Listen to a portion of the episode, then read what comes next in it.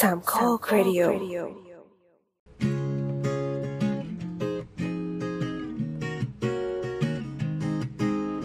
ก๊อกก๊อกก๊อกเปิดประตูเปิดออกดูเจอเจ้าหนี่ทวงตังค์มีไรหนุกหนุกมาปลุกให้คุณฟัง ไม่ต้องเสียตังค์ไม่ต้องใช้ตาดู สาวสาวสาวมีประเด็นหลากอะหพลอยลาเปิดยพลอยเปิดเรื่องเล็กเรื่องใหญ่สวัสดีค่ะของกู สวัสดีทุกคนนะคะ วันนี้ค่ะเรามีเอ่อเรื่องราวดีๆ มานำเสนอโดยคุณน้ำค่ะ เฮ้เย่อะไรวะคิดเลยเหรอเออ เดี๋ยวเราเราต้องเราอะไม่เคยมีแบบแผนในการเปิดเลยอะ เหมือนรายการอื่นที่บอกว่าจะต้องมีอะเราไม่มีเลยอะเมื่อเฮ้ยก่อนมันเราเป็นมีเรื่องใช่ไหมมันเป็นเรื่องของคนยุคทีวีไว้ยที่จะต้องมีแพทเทิร์นในการเปิดปิดอะไรเงี้ยโอเอเคโอเคอ ก็คือ EP นี้นะ เราก็คือ EP สามร้อยสองเฮ้ยจะสิ้นเฮ้ยปีแล้วอะใช่ใช่ใช่จะสิ้นปีแล้วแล้วก็แบบ เราทะลุสามร้อยกันมาได้ยังไงก็ไม่รู้ เออ ไม่รู้ว่าช่วงสิ้นปีเราจะมีใครว่างมาอัดกันหรือเปล่านะ แต่ก็นั่นแหละครับ ถ้ามีก็มี มีก็เจอกันถ้าไม่แล้วถ้าไม่มีก็ไม่มีจ้ะเฮ้ใช่ถ้าไม่มีก็เปิดอันเก่าฟังมาก่อนสิมีมีคนไปเปิดย้อนฟังตั้งแต่หนึ่งมาขอบคุณมากเลย ไม่รู้ว่าเขาจะโอ้ยฟังตามมาถึงสามร้อยหรือเปล่า เอคืออเขาบอกว่ามันมันอยากอยากย้อน time machine กลับไปตอนนั้น แล้วก็เริ่มฟังเสาเสาตั้งแต่ EP แรกเพื่ออะไรก็ไม่รู้ เพื่อเพื่อจะได้ด่าเราอย่างถูกต้องอะไรคือแบบนั้นนะมันมันมีหลายเรื่องไว้ที่เราเคยทำผ่านมาแล้ว แล้วณวินาทีเนี้ยมันมันมีหลายอย่างที่เปลี่ยนไปแล้วรู้สึกแบบว่าเฮ้ยวันนั้นนะเราแบบ เราไม่ได้พิดิกมันว่าในอนาคตมันจะเป็นยังไงมันเลยเป็นแบบความล้าหลังไปแล้วอะเชื่อป่ะว่า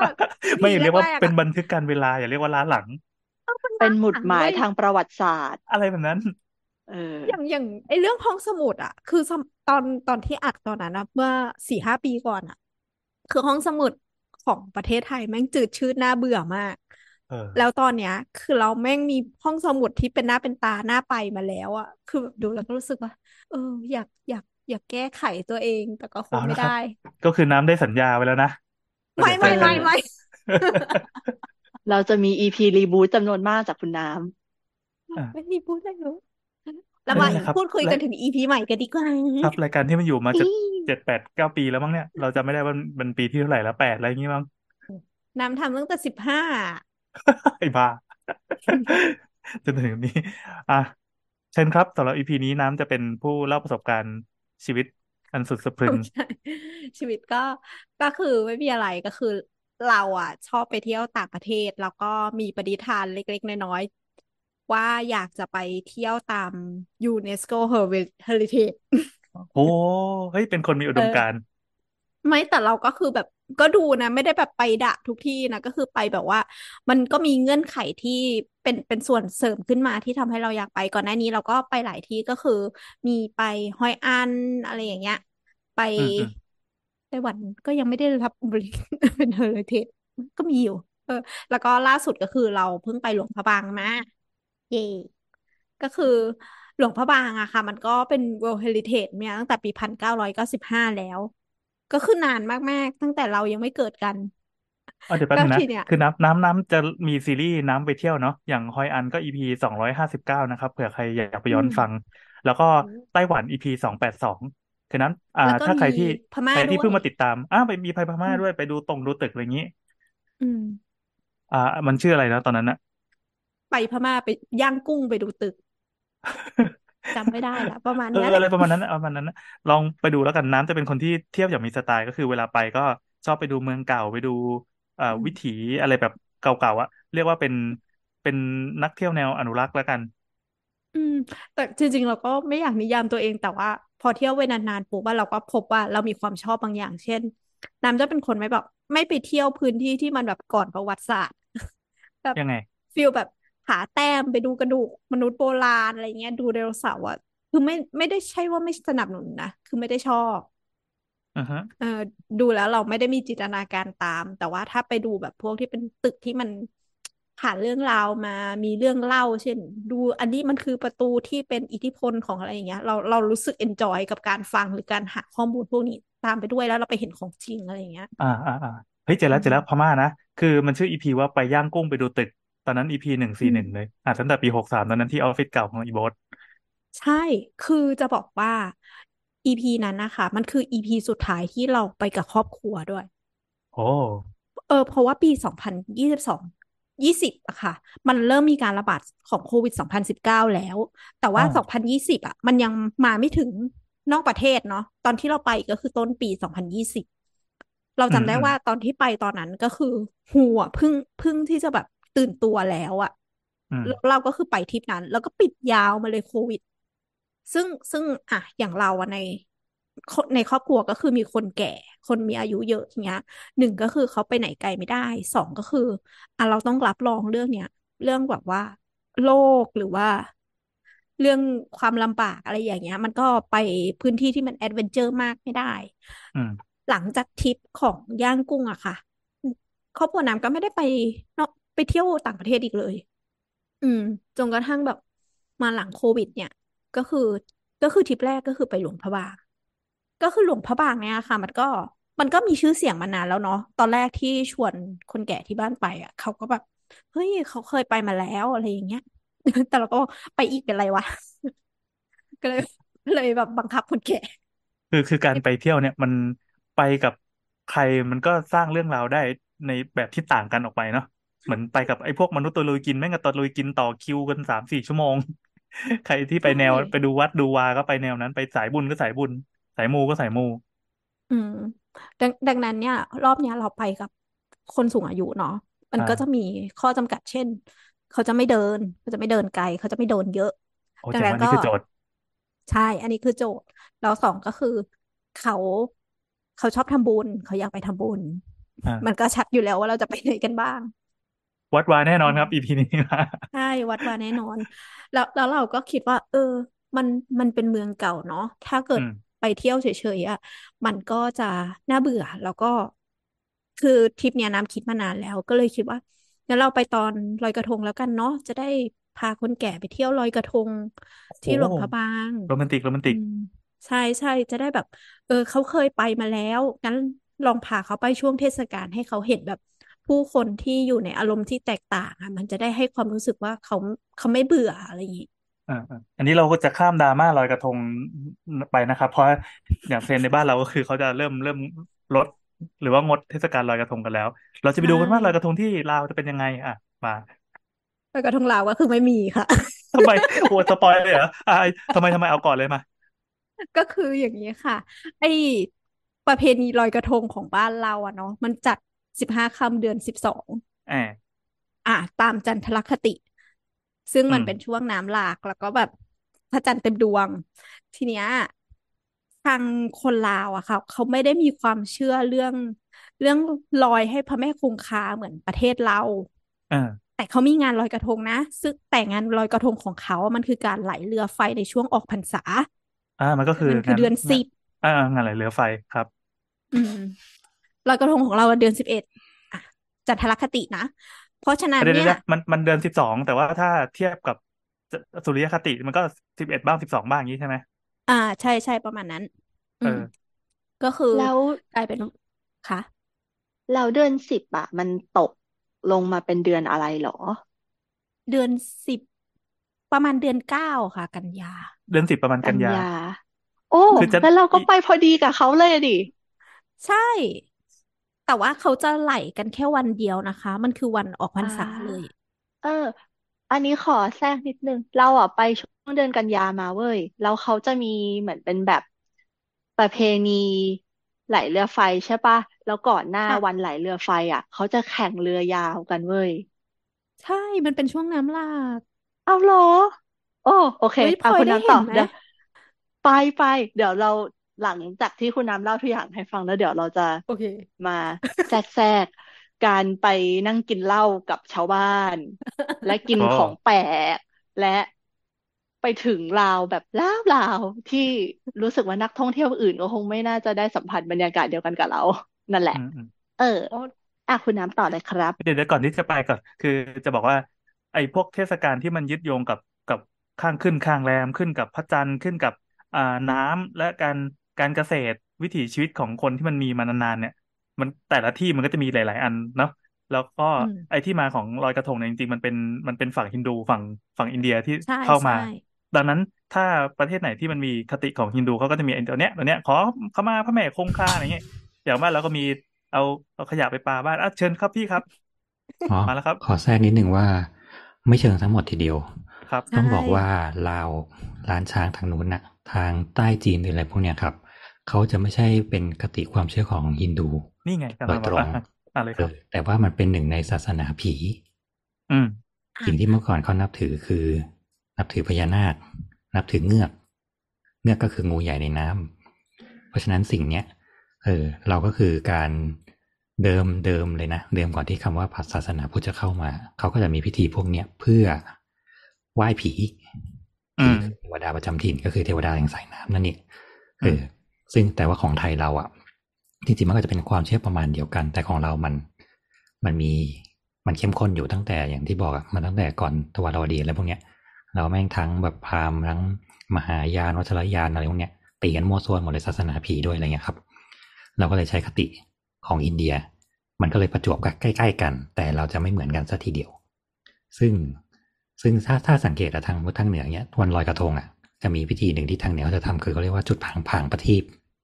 ผางประทีปคือการเอากระถางเล็ก ๆ ดินเผา แล้วก็เอาขี้ผึ้งใส่เอาเอาเทียนสิบก็คือทานทำเทียนอันเล็กๆอะอยู่ในอยู่ในตะไลดินเผา แล้วจุด จุดเพื่อเหมันบอกบูชาพระพุทธเจ้านั่นนี่อะไรเงี้ยแต่ว่าวันที่วาลีของอินเดีย ที่บูชาเจ้าแม่ใช้ของแบบเดียวกันเลยนะแล้วจุดวันไหว้พระแม่ลักษมีอะที่บอกว่าเป็นวันที่วาลีวันแห่งแสงสว่างเนี่ย ก็คือใช้ไอิตากิตตะไลเนี่ย จุดเหมือนกัน เพราะฉะนั้นจะบอกว่าแบบ ทางเหนือไม่มีอินเดียเลยก็ไม่ได้อีกอืมมันเป็นความผสมที่ว่าอินเดียนี้อาจจะมาผ่านทางพม่า เพราะสิ่งนี้มันจะมาผ่านผ่านทางพม่ามาก่อนล้านนามักจะเป็นทางได้รับพม่ามา ได้รับจีนทางใต้มาอะไรเงี้ยครับ เพราะฉะนั้นคือมันจะเหมือนเข้ามาหลาย ๆ ทางแหละแล้วสุดท้ายมันจะมาผนวกผนวกรวม ๆ กันอืมอืมมันก็เลยสนิทได้ทีเดียว แล้วก็เมื่อกี้ที่คุยกันคือต้องบอกว่าเดือนสมัยก่อนอะให้ลบไปสองเดือนอืมเออเพ ราะฉะนั้นเดือนสิบสองมันก็จะตกประมาณช่วงแบบเนี้ยพฤศจิกา เพราะว่าจริงๆเมื่อก่อนมกราทางทางเหนือเขาจะเรียกว่าเป็นเดือน เดือนเดือนเดือนเดือนเดือนเดือนเดือนยี่แล้วอะเดือนสองแล้วอ๋ออ่าสองเดือนเออเดือนเพราะฉะนั้นที่อ่าเพราะฉะนั้นจีนกับเอเชียตะวันออกเฉียงใต้อาจจะใช้ประมาณเดียวกัน ก่อนที่ทางตะวันตกจะมาเพราะฉะนั้นถึงตรุษจีนเราถึงไปกุมภาไงอืมเอออะไรเงี้ยครับ เราไปเมษาเพื่อแบบสงกรารอะไรเงี้ย อืมเพราะฉะนั้นวิธีการนับก็จะ คล้ายๆ กันแต่ว่าไม่เหมือนกันสักทีเดียว ครับ ใช่ค่ะ เอ๊ะพี่ได้พี่แล้วแล้วเมื่อกี้เมื่อกี้เอ่อไอ้ยี่เป่งนี่คือไม่เกี่ยวใช่ไหมแต่ว่าแค่มันอ่าเป็นวันเดียวกัน ยี่เป่งเดิมเอ่อยี่เป่งคือการก็คือการการเขาเรียกว่าแต่ว่าเป็นประเพณีก็คือการถวายไฟแก่พระแก้วจุฬามณีพระเจดีย์ที่อยู่บนสวรรค์ชั้นดาวดึงส์อืมเพราะฉะนั้นก็คือเขาก็จะเขาก็จะปล่อยโคมแหละ แต่มันจะไม่ใช่ว่าวจะไม่ใช่ไอ้ข้าวสีขาวๆสวยๆเนี่ยอืมอันนี้เขาเรียกว่าว่าวลมครับเมื่อก่อนเขาไว้จุดเวลาพวกงานศพอะไรพวกเนี้ยครับอ่าอืมเออมันส่งคนตายขึ้นสวรรค์อะไรเงี้ยเออ ก็คือยี่เป่งจริงๆแล้วเป็นการแค่จุดพิธีเพื่อบูชาไฟอ๋อถวายเทพบนสวรรค์อืมแต่เรามาพ่วงกับลอยกระทงซึ่งเอาลงน้ำไปกันนะแล้วก็ไปกับน้ำแล้วก็บอกว่าไม่ไหว้แม่คงคาแต่จริงๆแล้วอะคติเนี้ยก็คือเราใช้แบบเดียวกับอินเดียคือหลังที่เอาศพลอยแม่คงคาเพื่อส่งเขาไปสู่อาตามันไปสู่สวรรค์อืม แต่คุณลอยสิ่งเนี้ยจริงๆมันต้องบอกว่าลอยกระทงเพื่อขึ้นไปบูชาที่สวรรค์อืมอืมเราถึงใช้วิธีการลอยอังคารไงลอยอังคารคือเราเอามาจากอินเดียโดยตรงเนาะแล้วเราก็ทำลอยกระทงเนี่ยเหมือนลอยอังคารนี่แหละแต่เราแค่อืมจุดบูชาเข้าไป ซึ่งมันก็เลยมีความความเชื่อว่า เราเพิ่งเอาคติคำว่าบูชาแม่คงคามาเสียบกับลอยกระทงซะด้วยซ้ำอืมอืมเออเออจริง ๆ เราก็รู้สึกว่ามันไม่คือ เพราะว่าถ้าดูจริง ๆ มันไม่มีใครบูชาแม่คงคาเลย ซึ่งซึ่งมันก็เลยกลายเป็นว่า คืออะเอาง่ายๆสมมติออกพรรษาใช่ปะสิ่งที่เราควรบูชาคือพระพุทธเจ้าที่มาจากสวรรค์ถูกปะอ่าใช่เอใช่อการไหลเรือไฟก็คือถ้า concept บอกว่าแม่น้ำทั้งหมดไปสู่สวรรค์ การที่เราจุดเทียนไปคือเราต้องการเพื่อไปบูชาบนสวรรค์ทางร้านนาก็บอกโอเคงั้นกูก็ไปทางตรงเลย กูก็จุดโคมขึ้นใหม่ จุดไฟประดับ อย่างที่บอกอะใช้ไฟแบบเดียวกันตะไลแบบเดียวกันที่เหมือนกันงานที่วาลีของอินเดีย นั่นก็รับเจ้าแม่เหมือนกัน ทั้งสวรรค์เหมือนกันอะไรเงี้ยเพ ราะฉะนั้นคอนเซปต์ดั้งเดิมของยี่เป็งคือการเล่นไฟการบูชาไฟ ไม่ใช่น้ำอืมเทพโคก็โลเลยกคิดนะว่า ก็เลยคิดว่าลอยกระทง อาจจะมาจากข้างล่างขึ้นมา แล้วก็มาทำไงก็ได้ปั๊มปั๊มๆกันเออให้กลายเป็นยูๆก็สุโขทัยเผาเทียนเล่นไฟลอยกระทงเฮ้ยอะไรเงี้ยครับ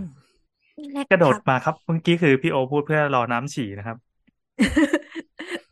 แล้วก็แล้วก็นั่นแหละค่ะ ก็คือทำให้ได้รู้ว่าช่วงลอยกระทงของบ้านเรา ที่เราไม่มีเทศกาลอะไรเลยค่ะ เย่เย่ซึ่งแล้วบเขาอกไม่มีว่าไม่มีอะไรสักหน่อยเลยเหรอเพราะมันเป็นเป็นไม่มีวันเลยเออสิบห้าค่ำเดือนสิบสองพอดีอะไรอย่างงี้บ่มีเลยคือเหสิรบอห้าค่ำพระจันทร์เต็มดวงมันก็มีทุกเดือนน่ะ แต่เขาก็ไม่ได้หมายมีความหมายความว่าก็เป็นเป็นแบบวันพระธรรมดาวันอ้าวหนึ่งเนี่ยนะเขาไม่มีวันใช่เขาไม่มีวันจุดพลุอะครับไม่จุดพลุไม่บั้งมีไฟเหรอเฮ้ยบั้งเขาไฟพจุดญาพลุนาคบั้งไฟวันไอ้นี่ไงออกพรรษา อืม อืม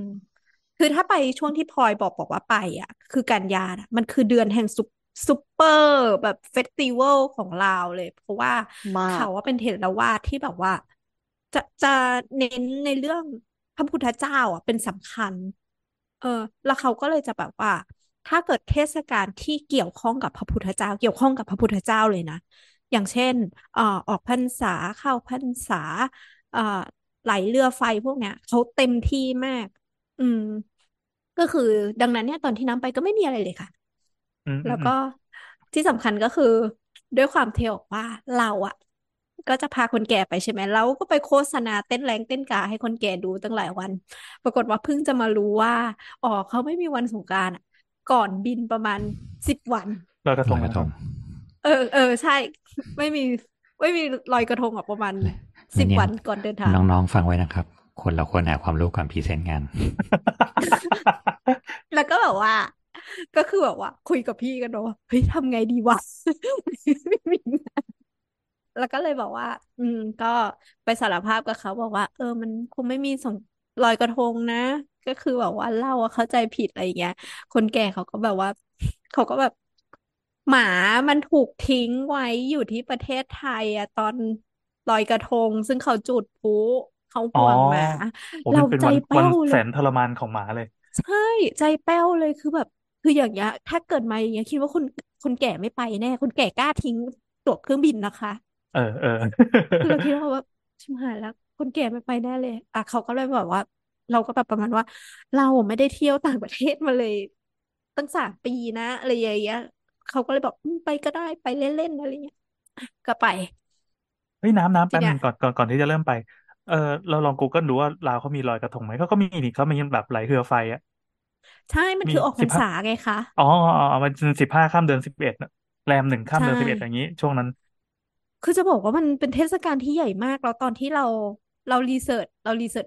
คีย์เวิร์ดประมาณว่าว่าใช้คำลว่าอยรีกระเสิร์ชทงอะใช่รีเสิร์ชเขาด้วยว่าลอยกระทงหลวงพระบาง แล้วคือมันก็ตึงภาพอันนี้ให้เราดูไง แล้วเราก็คิดว่าเฮ้ยแม่งยิ่งใหญ่แน่นอนสุโขอ๋อทัยอะไรโดเงี้ยนแน่อะไปอะถึอะงไม่มี คนแต่ละสิบเดือนห้ากับค่น้องำสิบห้าค่ำเดือนสิบเอ็ดนี่มันเป็นชื่อหนัง ชื่อหนังบ้างไฟพญานาคนะใช่มันใช่ก็คือออกพรรษาไง เออเออเอเออ อขอนิดนึงกัมพูชาก็มีหน้าไหลเรือไฟอะ เหรออืมบอกเขาเขาหน่อยเดี๋ยวเขาหาว่าเราตัดเขาจากขบวน อ๋อเพราะฉะได้นั้นได้ก็คือในเส้นของแม่น้ำโขงทั้งหมดอะมีพิธีไหลเรือไฟว้าวอืมอ่าเพราะฉะในนั้นไทย มันในเป็นไทคยวามก็มีเชื่อเดียวภากัคนอีสานก็มีใช่ก่อนก็เกาะแม่น้ำโขงเส้นเดียวกันไงอ่าอ่าอ่าเออ ซึ่งไปซึ่งอีก ซึ่งอีกหนึ่งรอบคือทางเชียงรายมีกระทงสาย อ่ากระทงสายคือ ก็คือเขาบอกว่ามันอาจจะเป็นต้นกำเนิดของลอยกระทง กระทงสายคือการเอาคลามา ใส่ที่อ่าที่ครึ่งอย่างที่บอกอะแล้วก็จุดไฟอ่าแล้วก็เหมือนผูกเข้าไว้ด้วยกันอะแล้วพอเราก็ปล่อยมันก็จะเป็นมันก็จะเป็นเส้นใช่ไหมมันก็จะไหลยาวไปด้วยกัน นี่ก็คือ เบื้องต้นเขาบอกว่านี่คือจุดเริ่มต้นของการไหลเรือไฟ ซึ่งอืมมันมีที่เชียงรายนึกออกปะเชียงรายก่อนที่มันจะบกเข้าลาว แล้วไปกัมพูชาซึ่งลาวกัมพูชาไทยนะช่วงนั้นน่ะ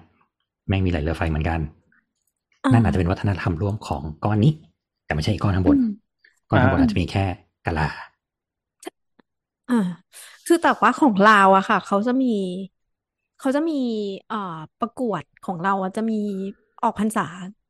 อาจออกจะพรรมีษาประกวดเทียนพรรษาหนึ่งเออประกวดเทียนใช่ไหมแต่ของเขาว่าจะประกวดแบบทำไอ้โคมสำหรับการไหลไหลเรือไฟลงแม่น้ำเนี่ยแหละ อืม ก็มีรณรงค์เรื่องสิ่งแวดล้อมกันไหมครับ แต่แต่เขาก็ดูเขาไม่ได้แบบระเบิดระเบ้อเหมือนเราไงอ่าโอเค ไม่มีแบบโอเคไหลไหลขนมปังเนี่ยเออไม่มี ก็คือนำก็ไปก็เตรียมใจไว้แล้วว่า มันก็คงไม่มีอะไร อืม ก็ก็บินไปคือบินไปอะ เราก็ไปลงที่นู่นเลยแล้วก็เข้าที่พักเลยก็คือคนแก่ก็คือแบบ อืม เราก็คิดว่า อายุของเขาอะมันคงจะเที่ยวเที่ยวได้ไม่เยอะแล้วอะไรเงี้ย พอมาถึงก็งองเงอะไรอย่างเงี้ย อยากเข้าห้องอยากอยู่ห้องอย่างเดียวอะเราก็ให้เข้าไปทีเดียวไปอันถึนี้งคือปุ๊บอะน้ำน้ำบินเหรอ บินไปลงตรงเลยปะใช่ ไม่บินได้ไปลต่องเลยอ๋ออ๋อโอเคใช่ใช่คือบินตรงเลย เพราะว่าเอออย่างเราก็ถามคนแก่นะว่า ตอนที่เขาบอกว่าเขาเคยไปเขาไปยังไง ก็คือเขานั่งรถมันก็เป็นทางที่ยอดนิยมอะไรอย่างเงี้ยเออแต่จะข้ามบอกของว่าข้ามคนเขาแก่ แล้วแล้วเดี๋ยวนี้มันมีรถไฟแล้วปะที่ทำให้สะดวกขึ้นนะ มีใช่แล้วใช่ค่ะ อืมพลอยได้นั่งรถไฟปะ ตอนแรกอะแพลนเราอะคือนั่งรถไฟเว้ย อืมเราอะอืม เรามีสองแพลนในใจ เพราะเรามีวันหยุดทั้งหมดสิบวัน ซึ่งมันอืเยมอะมากเอ่อรอบแรกอะเราคิดว่าเราจะนั่งรถไฟจากกรุงเทพขึ้นไปถึงเชียงใหม่ แล้วจากเชียงใหม่อะเราจะนั่งรถเหมือนเป็นแบบรถบัสขนส่งอะไปที่เชียงราย ชื่ออืม มันจะมีเป็นอำเภอปากแบงมั้งคะ ถ้าเราจำไม่ผิด แล้วจากอำเภอนั้นน่ะ เราจะนั่งเรือย้อนแม่น้ำโขงขึ้นไปให้ถึงหลวงพระบาง นั่นคือแพลนอ๋อแพลน A สองแพลน B แพลน B คือเราจะบินจากกรุงเทพไปลงเวียงจันทร์ แล้วจากเวียงจันทร์น่ะ อยู่ในเวียงจันทร์หลาลาลาแล้วก็นั่งรถไฟความเร็วสูงของเราทะดาไปหลวงพระบาง แล้วก็อืขามกลับก็คือบินจากหลวงพระบางกลับมากรุงเทพโอ้อันนี้น่าสน เออใช่จริง ๆ มีคนพูดแผนนี้ให้เราฟังเยอะเลยว่าทำไมไม่นั่งรถไฟ อืม แต่สุดท้ายแล้ว เอ่อด้วยความที่เราไปกับเพื่อนแล้วเวลาเรามันไม่ได้กันอะไรเงี้ย นั่นแหละอืมก็ทำแบบคุณน้ำก็คือบินตรงจากกรุงเทอืพมขึ้นไปหลวงพระบางเลยจ้า อืม เที่ยวเศร้าเฉเลพาะยในหลวงพระบางปะปล่อย ใช่ เราอยู่หลวงพระบาอืงมหกวัน อยู่จนคนพื้นที่ถามว่ายังไม่กลับอีกเหรอคะเออพี่มาทำอะไรเยอะแยะอะไรเงี้ยนั่นแหละ เออ ก็คือตอนเราไปอะ เราก็มีกิจกรรมที่เขาฮิตมากที่จะไปตอนอยู่หลวงพระบางเลยก็คือ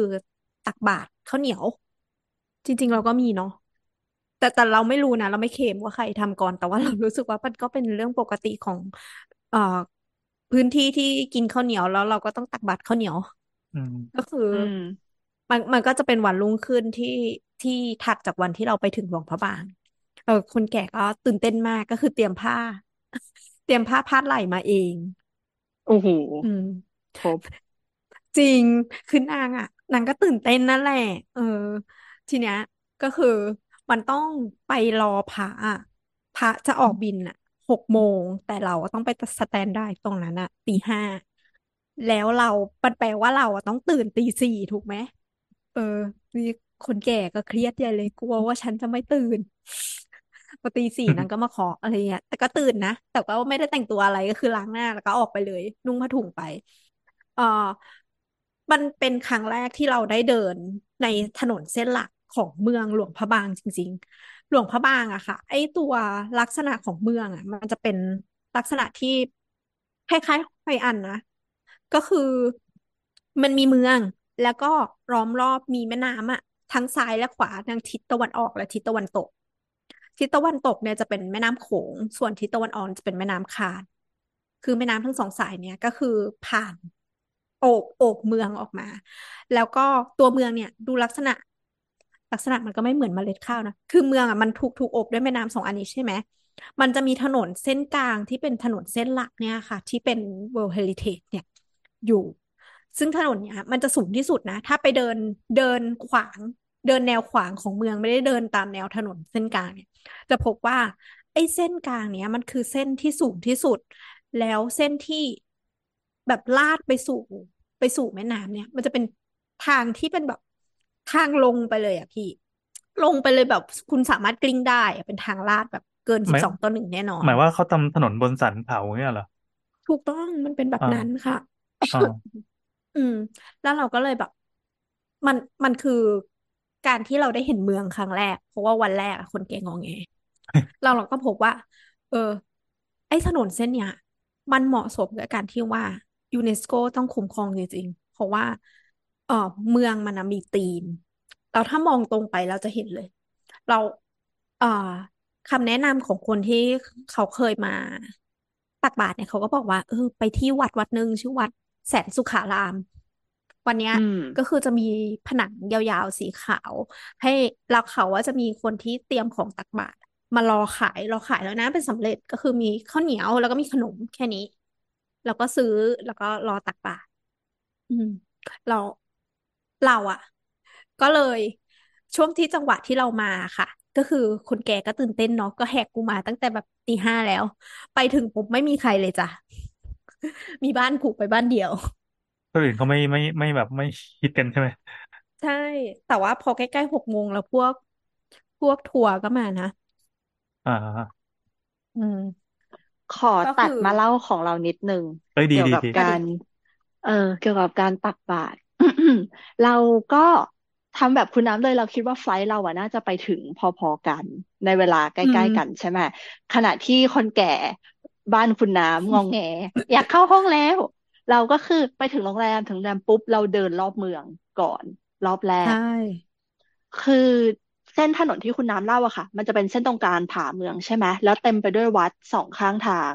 ยาใช่วไปจนกระทั่งถึงหอคำหอคำก็คือเป็นตัวพระราชวังเดิม มีอ่าภูสีฮิพระวราชภูสี อืมเออพระราชภูสีนั่นแหละ ตั้งอยู่แบบตรงข้าม แล้วมันก็จะมีถนนอะล้อมรอบตรงเนี้ย เป็นถนนเดินริมน้ำคือฟิลคล้ายๆ เป็นวงกลมที่ว่าเราสามารถเดินเลียบน้ำทั้งฝั่งแม่น้ำโขงทั้งหมด แล้วเราก็เดินเลาะผ่านจุดตัดของแม่น้ำทั้งสองทั้งสองสาย มาจนถึงแม่น้ำคาน นั่นแหละ ทีเนี้ย พอเราพ้นเวิ้งของอ่าตัวถนน World Heritage ไปเนี่ย มันก็คือเป็นเมืองปกติ ที่เหมือนแบบอะมีคนมีร้านไม่เชิงเป็นร้านอาหาร คือเขาเรียกว่าอะไรอะอ่าสภาพของตึกรามบ้านช่องแล้วกัน มันเปลี่ยนไปอืมทันที มันจะกลายเป็นตึกแถว มันจะกลายเป็น ร้านนี้ต้องเป็นร้านของคนจีนแน่ๆ ฉันดูโหงวเฮ้งแล้วใช่อะไรเงี้ย เออ จะเป็นแบบบริษัททัวร์เอยอะไรเอยเป็นเกสต์เฮาส์ที่อยู่แบบโซนข้างนอกอะค่ะ ก็คือมันจะเป็นเห็นความเปลี่ยนแปลงของของตัวตึกเลย คือเรียกได้ว่ามันจะมีตลาดมืด ซึ่งเป็นตลาดอืมที่เปิดตอนเย็นตอนกลางคืนใช่ไหมพอพ้นโซนตลาดมืดมา นั่นคือเหมือนเราได้ตัดฉึบเข้าสู่ไทม์ไลน์ของของโลกปัจจุบัน ใช่ เต็มไปด้วยรถยนต์ เต็มไปด้วย ทัวร์จีนและใด ๆ อย่างเงี้ย ความวุ่นวายดังกล่าวอะมันอยู่ในโซนนั้นเว้ยแต่พอเราเดินย้อนกลับไปเข้าไปในโซนที่มันเป็น World Heritage อะมันก็คือเหมือนแบบ ทุกอย่างถูก stop เวลาไว้ตรงนั้น เวลาจะเดินช้าลง ทุกคนจะเดินช้าลง จริง เอ้ยแต่ตอนจริที่เราไปฮอยอันก็แบบนั้นนะ จริง มันเป็น feel นั้นถ้าข้ามข้ามถนนฝั่งที่เป็นแบบ อาคารมาสตาร์ดไปแล้วอะคือทุกคนพร้อมจะบีบแตรใส่กูใส่กูอะไรอย่างเงี้ยใช่ แต่พอตัดเข้าไปในโซนโซน World Heritage ปุ๊บ เรารู้สึกว่าทุกคนมีความแบบ อยู่ๆก็ต่อนยอนและเดินช้า อยู่ๆก็มีจักรยานผ่านไปแล้วก็เราเป็นแบบ เอ๊ะอยู่ไหนวะเออประมาณนี้ค่ะ นั่นแหละอืมอ๋อแล้วก็เราอะเดินโซนตรงกลางใช่ไหมแล้วเราก็เดินรอบ แม่น้ำแล้วเราสังเกตเห็นว่ามันจะเป็นตรอกซอกซอยต่างๆ คือค่ะใช้ถนนหลักเป็นแกนกลาง แล้วมันก็อืจะมเป็นถนนที่ตั้งเป็นแนวขวาง ไปเรื่อยอืมๆแล้วสังเกตว่าพวกโบราณสถานไม่ใช่โบราณสถานดีเหมือนแบบศาสนสถานต่างๆ จุดที่มันน่าสนใจอะ มันอยู่ในแกนตรงกลางนี้หมด ซึ่งถนนมันสูง ทีเนี้ยใช่ตอนใช่เราไปอะ ฝนตก เป็นเมืองที่ระบายน้ำเร็วมาก เพราะว่าอืมด้วยถนนตรงกลางมันสูง แล้วทุกอย่างแม่งลาดลงหมดเลยอะน้ำทั้งหมดอะเราเราคิดว่าเขาน่าจะวางระบบระบบท่อใหม่ด้วยมั้ง น้ำทั้งใช่หมดมันก็เลยระบายออกแม่น้ำอย่างรวดเร็วทำให้หลวงพระบางน้ำไม่ท่วมทั้งอืทั้งมที่ฝนตกหนักมาก ๆ คือระบายน้ำสมมติว่าฝนหยุดปุ๊บหนึ่งชั่วโมงต่อมาทุกอย่างแบบแฮปปี้แล้วอะไม่มีน้ำขังไม่มีอะไร นั่นแหละ อืม อืม จริง ๆ เราเราก็มองเราอะเดินเดินช่วงที่เดินหาร้านอาหารร้านอะไรที่เราปักหมุดมา มันก็ทำให้ได้เห็นเมืองคือ อย่างไอ้ตรงเส้นกลางอะที่มันเป็นอาคารที่บอกว่าได้รับการอนุรักษ์อะค่ะ จริง ๆ มันก็คำว่าอนุรักษ์เนาะมันเป็นคำที่ที่ครอบมาทีหลังที่บอกเช่นว่าเออคุณจะไม่สามารถเปลี่ยนแปลงรูปร่างภายนอก ให้แตกต่างจากเดิมโดยสิ้นเชิงอะไรอย่างเงี้ยคือ อนุรักษ์คืออาจจะจะทำให้มันดูดีขึ้น หรือว่ามีการเปลี่ยนแปลงบางส่วนที่เสียหายชำรุดทรุดโทรมอะไรอย่างเงี้ยได้ แต่ว่าไม่สามารถที่จะทุบด้านหน้าออกทั้งหมดเพื่อเปลี่ยนอะไรอย่างเงี้ย มันมันก็เลยทำให้อีถนนเส้นกลางค่ะ มันยังมีภาพของแบบประมาณช่วงที่เป็นอาณานิคมของฝรั่งเศสเนาะอยู่หรือว่าเป็นช่วงที่แบบเป็นอาคารดั้งเดิมเลยของของคนลาวอยู่ อืมแล้วแล้วเราถ้าสังเกตดีๆ อีกอย่างหนึ่ง ปกติเวลาเราไปตามสถานที่ท่องเที่ยวต่าง ๆ มันจะชอบมีบาร์ต่าง ๆ ใช่ไหมอ๋อให้แบบใช่นักท่องเที่ยวไปดื่มได้นั่นนี่ หลวงพระบางอะ ไม่มีรูฟท็อปอืมเพราะเขาห้ามทำนั่นเหรออืมใช่ ต่อเติมเป็น rooftop ข้างบนไม่ได้ ทุกร้านอะ จะโดยมากจะมีเหมือนแบบชั้นชั้นหนึ่งและชั้นสองก็คือนั่งกันได้อืมแค่เหมือนแบบในนาระเบียงข้างหน้าของชั้นสองเท่านั้น ถ้าอยากจะนั่งแบบ open air แต่ข้างบนน่ะเขาบอกว่าห้ามห้ามเปลี่ยนหลังคาใด ๆ เด็ดขาด no อืมเพราะฉะนั้นไม่มีบาร์ที่เป็น rooftop ใด ๆ ไม่มีอะไรที่แบบสูงโดดๆแปลกๆขึ้นมา นั่นแหละค่ะอืมถ้าจะไปบาร์แบบนั้นนะต้องนั่งรถไปรอบนอกจริง ๆ เลยอะ อืม นึกขึ้นมาได้ว่า ตอนตอนที่เราเราตักบาตรอะ ก็คือเรามามารอ มารอเป็นบ้านแรก ๆ ใช่ไหมเราก็ทำให้แบบว่า ข้างๆอะค่ะ ก็มีคนลาว แต่ว่าเขาเขาแนะนำตัวว่าเขาเป็นคนลาวเวียงจันทน์นะ เออมามานั่งข้างๆ แล้วเราก็เลยเริ่มคุยกัน เพราะว่ามันไม่มีคน ก็คือเขาเขาคุยกับป้าดิฉันแต่ว่าฉันก็ไปนั่งฟังเขา ก็คือเขาเล่าบอกบอกว่า เออเนี่ยเขาว่าเป็นคนลาวเวียงจันทน์นะแต่เขาว่าถือสัญชาติออสเตรเลีย เขาเล่าว่า เขาว่าบินไปฝรั่งเศสเนี่ยปีพันเก้าร้อยเก้าสิบเจ็ดก็คือหลังจากได้ World Heritage แล้วนะ แล้วเขาค่อยบินไป แต่ว่ามันคือช่วงขรุกขระอะค่ะ ของลาวเออเขาบินไปฝรั่งเศสก่อนที่จะย้ายไปประเทศที่สามก็คือออสเตรเลีย แล้วเขาก็ใช้ชีวิตอยู่ที่นั่น จนแบบเป็นซิติเซนของออสเตรเลีย แต่ว่าเออชีวิตบ้านปลายเนี่ยเขาเขาเกษียณแล้ว เขาก็เลยอยากกลับมาที่ลาว แล้วเขาก็เลยแบบเหมือนมีความรู้เบื้องลึกเบื้องหลังเนี่ยในลาวเล่าให้ฟังเยอะ อ๋อมีอยู่ช่วงหนึ่งอินไซต์อือม อกมาใช่ใช่เขาก็เล่า เขาก็เล่า เป็นภาษาเราคิดว่าเป็นภาษาลาว แต่เราก็พอฟังออกนะ อืม ก็คือเขาก็บอกบอกว่า คุณเห็นร้านสีขาวที่อยู่ตรงกลางนั่นไหมอ่า เราซึ่งร้านเนี้ย เราเห็นแล้ว ตอนที่เราไปเดิน เดินแอบเดินสำรวจ รอบแรกตอนที่คนแก่งอแงเนี่ย ก็คือมันเป็นร้านที่แบบว่า เป็นทรงอ่า ยุโรปแบบที่เราสามารถเห็นได้ในสมัยรัชกาลที่ห้า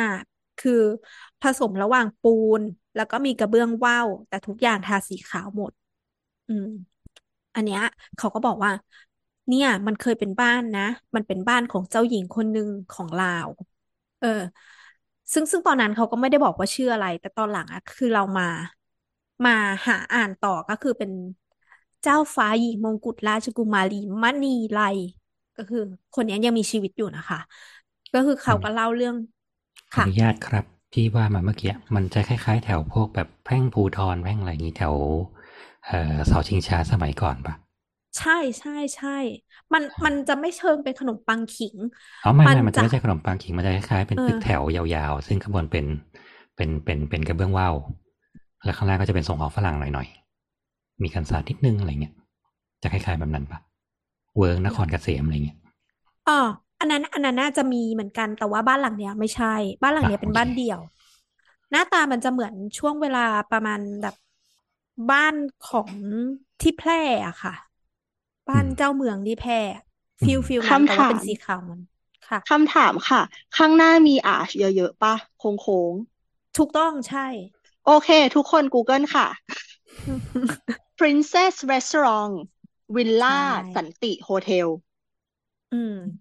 กอบแอนคันที่ขับ ไม่มีไม่แสดงมีว่าเจ้าของเป็นคนไทย เป็นเป็นเจ้าหญิงลาวเขาเป็นคนลาว ไม่หมายถึงว่า อืมปัจจุบันไง ที่เอามาทำเป็นร้านอาหาร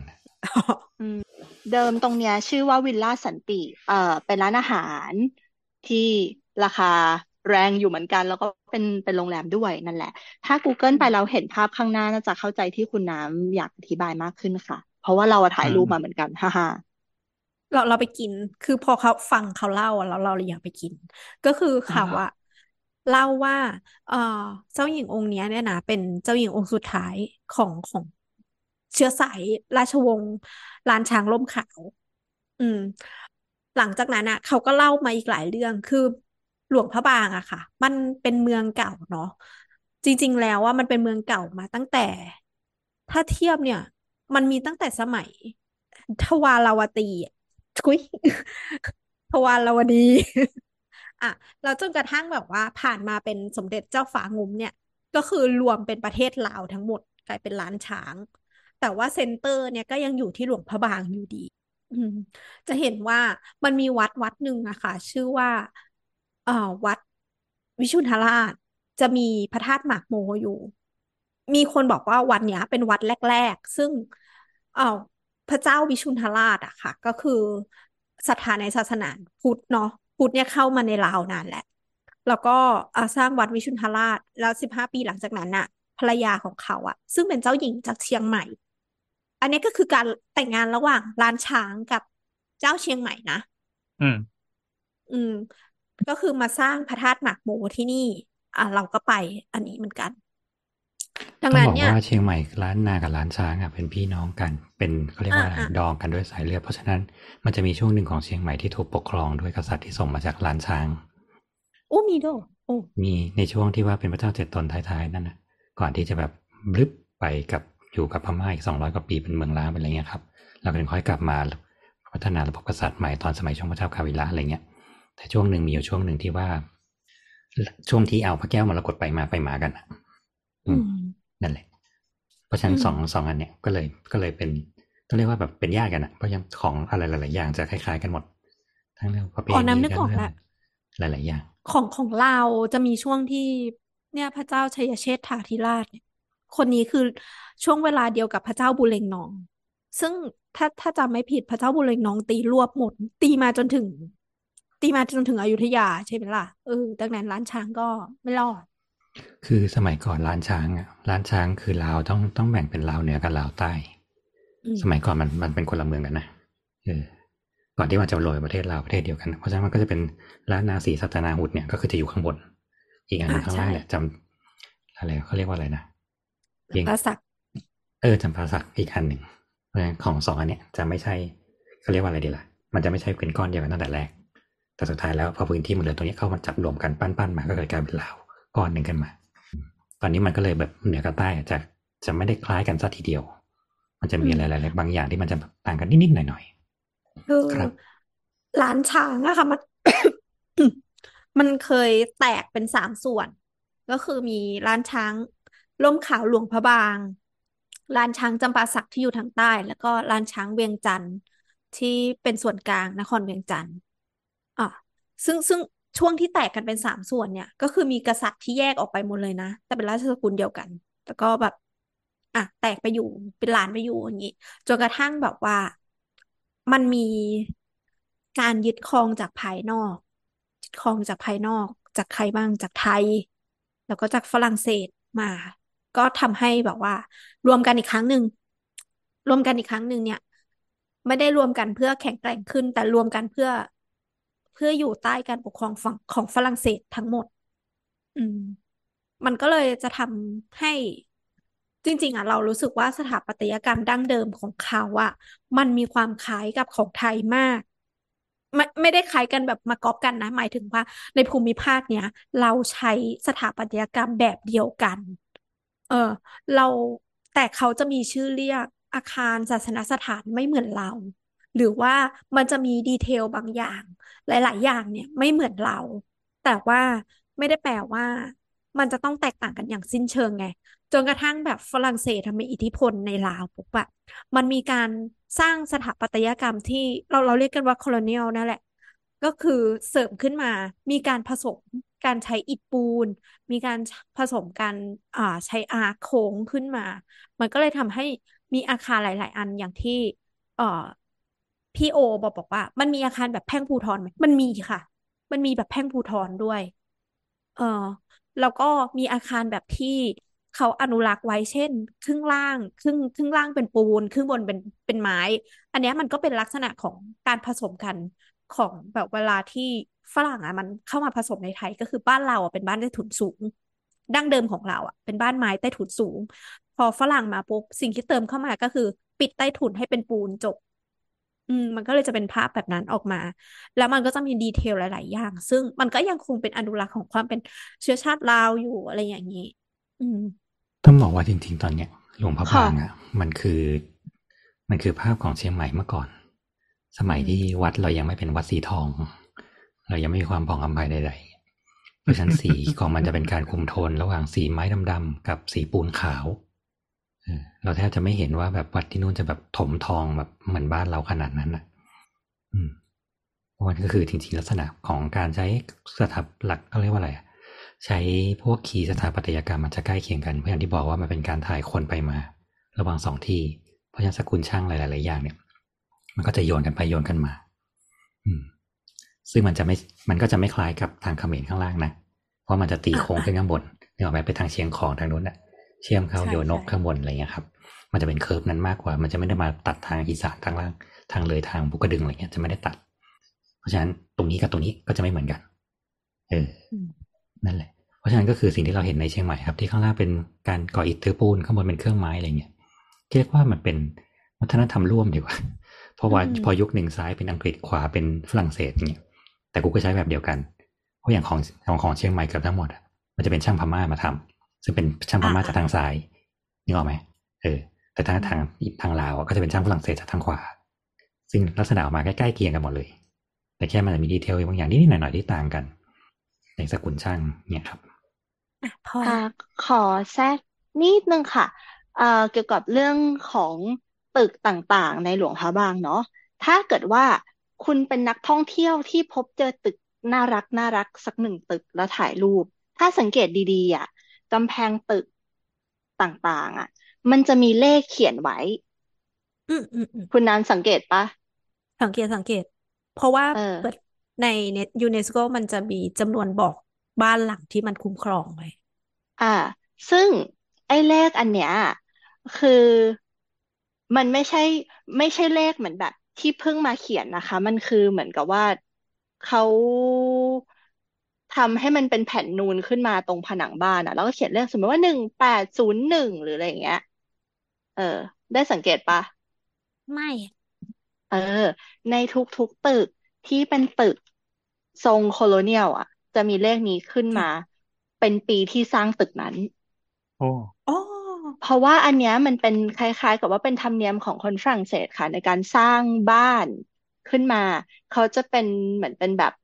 serial number อะว่าตึกนี้สร้างตั้งแต่ปีเท่าไหร่ แล้วเขาก็จะเหมือนแบบโน้ตเขียนไว้แล้วก็แปะ ถ้าเราเดินดูในหลวงพระบางอะก็จะเจอแบบตึกหนึ่งแปดตึ๊ดตึ๊ดตึกหนึ่งเก้าสักอย่างสักอย่างอะไรเงี้ย แล้วเราก็จะ track back ได้ว่า อ๋อ ตึกนี้สร้างตั้งแต่ปีไหนเท่าไหร่ยังไง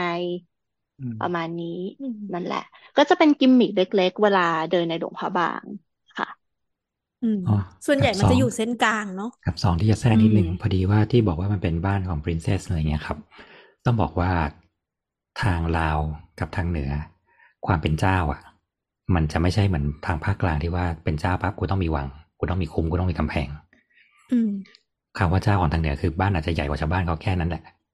เป็นเหมือนบ้านผู้ใหญ่อืมบ้าน เพราะฉะนั้นทางเหนือมันจะมีแค่ถึงเรียกว่าเป็นคุ้มแก้ว ก็คือเป็นบ้านที่ใหญ่หน่อย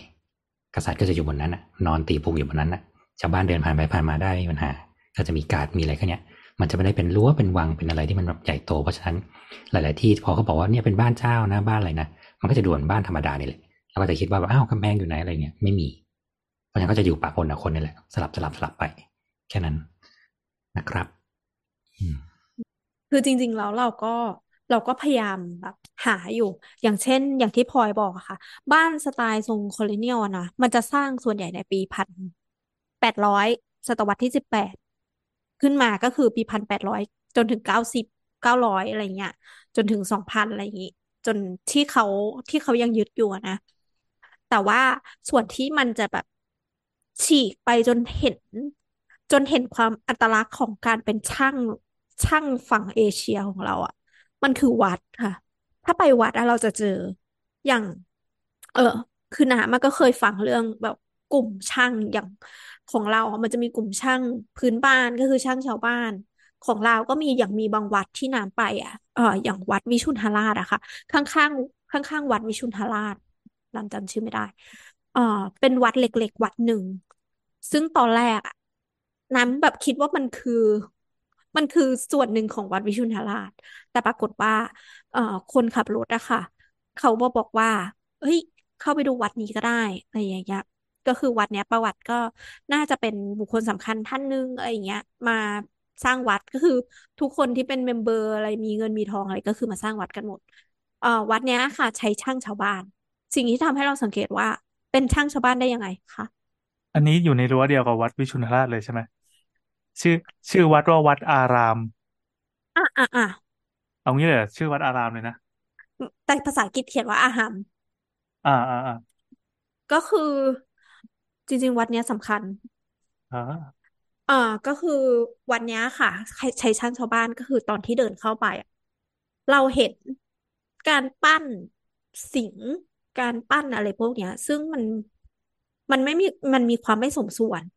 มีความไม่สมส่วนเป็นเป็นไอเนี้ยที่เราเคยเล่ากันอะ เป็นอะไรนะหิมพานต์อ่ามัชเมลโล่อะอ่าเออเนี่ยแหละคือลักษณะของบะช่างชาวบ้าน คือเขาเข้าใจเขาเขาผ่านตามมาแล้วว่ามันจะมีการปั้นสัตว์ชนิดนี้อยู่ตรงนี้ หรือว่ามีเทพชนิดนี้อยู่ตรงนี้อะไรอย่างเงี้ย แต่ว่ามันจะขาดความสมสมสมดุลขาดการใช้สัดส่วนหรือรายละเอียดอะไรหลายๆอย่าง คือมันไม่ได้แปลว่าไม่ดี มันแปลว่า มันแสดง ภาพของณวินาทีนั้นที่เกิดการสร้างขึ้นเนี่ย มันมีความคิดอะไรเกิดขึ้นมา จะบอกว่าวัดอารามเนี่ย มีที่เก็บเป็นที่เก็บของอันนี้นะคะ หน้ากากของปู่เยอย่าเยออปู่เยอย่าเยอ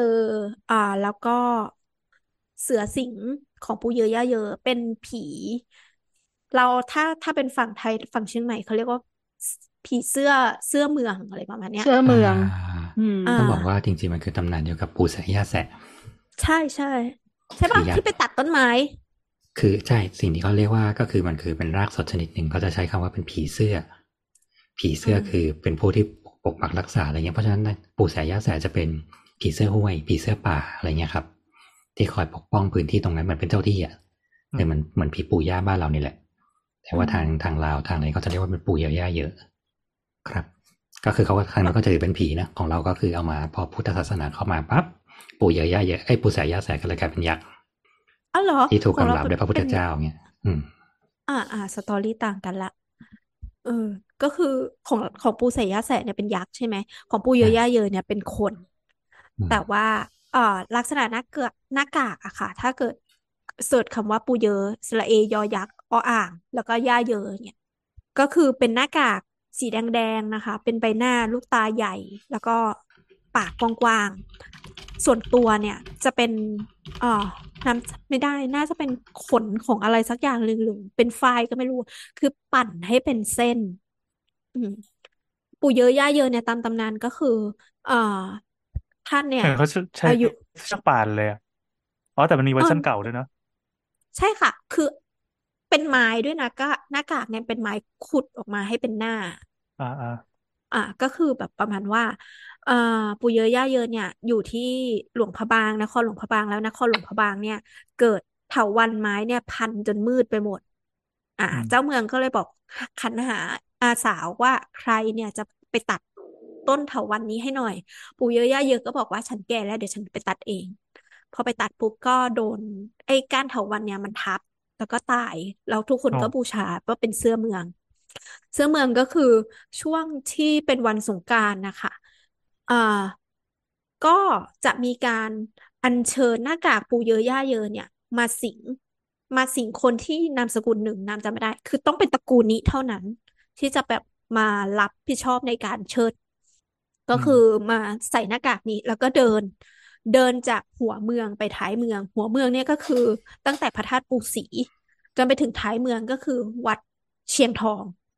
เดินผ่านถนนเส้นกลางนั้นนั่นแหละ ในช่วงวันสงกรานต์แล้วคนอะ ก็จะแบบมาส่งน้ำกันหรือว่า เอ่อดึงดึงดึงบรรดาเชือกต่างๆ ของของปูเยอะย่าเยอะเนี่ยออกไปบูชากัน อืม ก็คือก็คือวัดเนี้ยแหละ แต่ว่าเราไม่ได้เข้าไปดู เพราะว่าเขาจะปิด เปิดแค่เปิดแค่ช่วงเดียวคือช่วงสงกรานต์อันนี้คือคือปู่เยอะย่าเยอะก็จะเดินแบบมีเชือกลุยลุยอะถ้าใครนึกภาพไม่ออก เหมือนผีไร้หน้า เหมือนสปิริตอืมอเวย์อะแต่ว่าตัวตัวผ้าสีดำๆอะเขาเปลี่ยนเป็นเชือกเชือกนะนึกภาพเป็นเป็นเชือกป่านก็ได้ แล้วก็หน้าก็เปลี่ยนเป็นสีแดงแทน ก็เดินอืมเดินเหมือนผีตาโขนแล้วกัน ระหว่างทางใช่แล้วมีคนเดิดึนงดึงเนี่ยเหรอ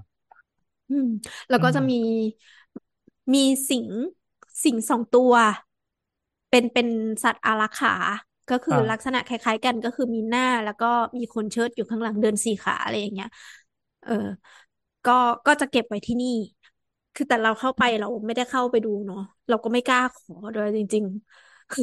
กลัวโดนกดตีอะไรอย่างเงี้ยก็คือมันเป็นของสำคัญ อะกลับมาที่เรื่องช่างสกุลช่าง ก็คือเนี่ย เป็นลักษณะของช่างช่างพื้นบ้าน แล้วก็กลุ่มช่างพื้นเมืองอะค่ะ ช่างพื้นเมืองเนี่ยก็คือพวกช่างหลวงราชสำนัก อย่างที่เราบอกบอกว่าหลวงพระบางเนี่ย มันเป็นเมืองหลวงเก่า ถึงถึงสภาพสภาพเมืองหลวงของเราใช้คำนิยามเมืองหลวงเพราะว่ากษัตริย์อยู่ที่นี่ก็แล้วกันนะอืมตอนตอนหลังที่มันแยกไปหลายสามที่อะเราก็ถือว่าเรามีเมืองหลวงสามที่ก็แล้วกัน ก็จะมีสกุลของช่างล้านช้างอยู่เหมือนกัน เอ่อแล้วสุดท้ายที่เราจะเห็นบ่อยๆ ก็คือคำว่ากลุ่มช่างยวนอย่างที่พี่โอ ก็เคยพูดบอกว่าเออช่างยวนไปทำทางแถบทางเหนือ คือช่างยวนนะคะคำว่าช่างยวนเนี่ยก็คือ ช่างที่ เป็นช่างรับเหมา อะลักษณะของเขาคือการรับเหมา เขาก็จะมีเอ่อช่างที่อันเดอร์เขาไปอีกเช่น พวกช่างห่อช่างช่างพวกจีนห่อช่างพวกจีนอะไรพวกเนี้ย หรือว่าพวกคนไทยฝั่งนู้นที่มารับจ้างอะไรอย่างนี้ พอช่างยวนไปทำอะเขาก็จะเหมือนพวก อ่า คนที่ในหัวช่างหน้าที่ช่าจะงไปดู อ่า ไปดูอ่าดูให้ทำอะ ปั้นดอกอันนี้สิปั้นดอกพุตานอะไอคนจีน แบบที่เป็นจีนห่อกับปั้นพุตานในแบบจีน ช่างยวนไปดู เออมันก็พอได้เว้ยแล้วก็เดี๋ยวไปถามโอนเนอร์คนที่จ้างทำจ้างทำบอก เออ มันไม่ได้แปลกตรงไหน คือช่างยวนงานก็เลยจะเป็นแบบนี้ จะเป็นแบบอะมันมันจับจุดไม่ได้ แต่พอดูออกอยู่ว่า อะลักษณะแบบเนี้ย มันเป็นวิธีคิดของช่างยวน มันก็มีเกร็ดนิดนึงตอนที่ไปอ่านเรื่องช่างก็ประมาณ คือประมาณช่วงช่วงประมาณปพิบูลสงครามประมาณเนี้ย ก็คือช่างยวนเนี่ยอินเทอร์รัประบบช่างในไทยมากเลย คือคนอื่นอะ เป็นช่างหลวง ช่างหลวงปุ๊บมันก็ต้องแบบผ่านเจ้าขุนมูลนายก่อนถึงจะได้คำสั่งให้ไปทำสิ่งนู้นสิ่งนี้ใช่ไหมช่างยวนแบบ มีเงิน มีเงินใช่ไหมเดี๋ยวทำให้ ปรากฏว่าก็โดนช่างยวนแย่งงาน ก็เลยมีคำสั่งคุ้มครองกลุ่มช่างขึ้นมาแล้วเราก็เลยคิดว่า เอ๊ะหรือที่เขาคุ้มครองแบบพวกสถาปนิกแบบเป็นวิชาชีพอะไรพวกนี้มันมันมาจากแนวคิดนี้เปล่าวะอันนี้มัคิดนเองมันด้วยไงมันเป็นการเหมือนอนุรักษ์อย่างหนึ่งอะไม่งั้นอืมคือสุดท้ายแล้วแบบโดนกลืนไปหมดอย่างเงี้ยกลายเป็นว่าดีเทลดั้งเดิมเราไม่มีละแล้วกลายเป็นใช้การต่อไม้แบบจีน เป็นการใช้ต่อไม้แบบตะปูอะไรเงี้ยเพราะว่าเราเอาช่างที่อื่นมาทำอะไรเงี้ยครับ สุดท้ายมันก็จะไม่มีการมันก็เลยมันก็เลยเหมือนเป็นสกุลช่างอะสกุลช่างที่เมื่อก่อนมันมีช่างสิบหมู่ช่างอะไรเงี้ยเขาจะสงวนไว้ว่า เอาเอาเฉพาะคนไทย ถ้าจะมีแรงงานก็คือให้เป็นแรงงานที่เป็นแรงงานเข้ามาทำแต่ต้องมีช่างคนไทยหรือว่าคนที่คอยคุมอีกทีหนึ่งแต่พอช่วงหลังๆที่คนมันไม่พอหรือแบบเร่งสร้างอะไรเงี้ยมันก็ปล่อย เราถึงได้แบบผสมผสมมาอย่างเงี้ยครับอือืมมอ๋อแล้วต้องบอกก่อนว่ายวนที่ว่าเนี่ย มันจะมีสองยวนนะอืมถ้ายวนที่แบบฝั่งทางเหนือยวนมันจะเป็นยวนที่มาจากคำว่าโยนก็คือโยนกอืมช่างโยน ช่างโยน แต่จะมียวนอีกแบบหนึ่งคือยวนเวียดนาม ที่มากับจีนอคือยวนเวียดนามอืมอืมอืมอ่าเพราะฉะนั้นก็ใช่คือใช่ทางทางอีสานพวกสิมสมัยก่อนอะไรเงี้ยครับ detail จะเหมือนลาวเพราะว่าเขาใช้ช่างยวนที่มาจากเวียดนามลาว แล้วก็มาถึงอีสาน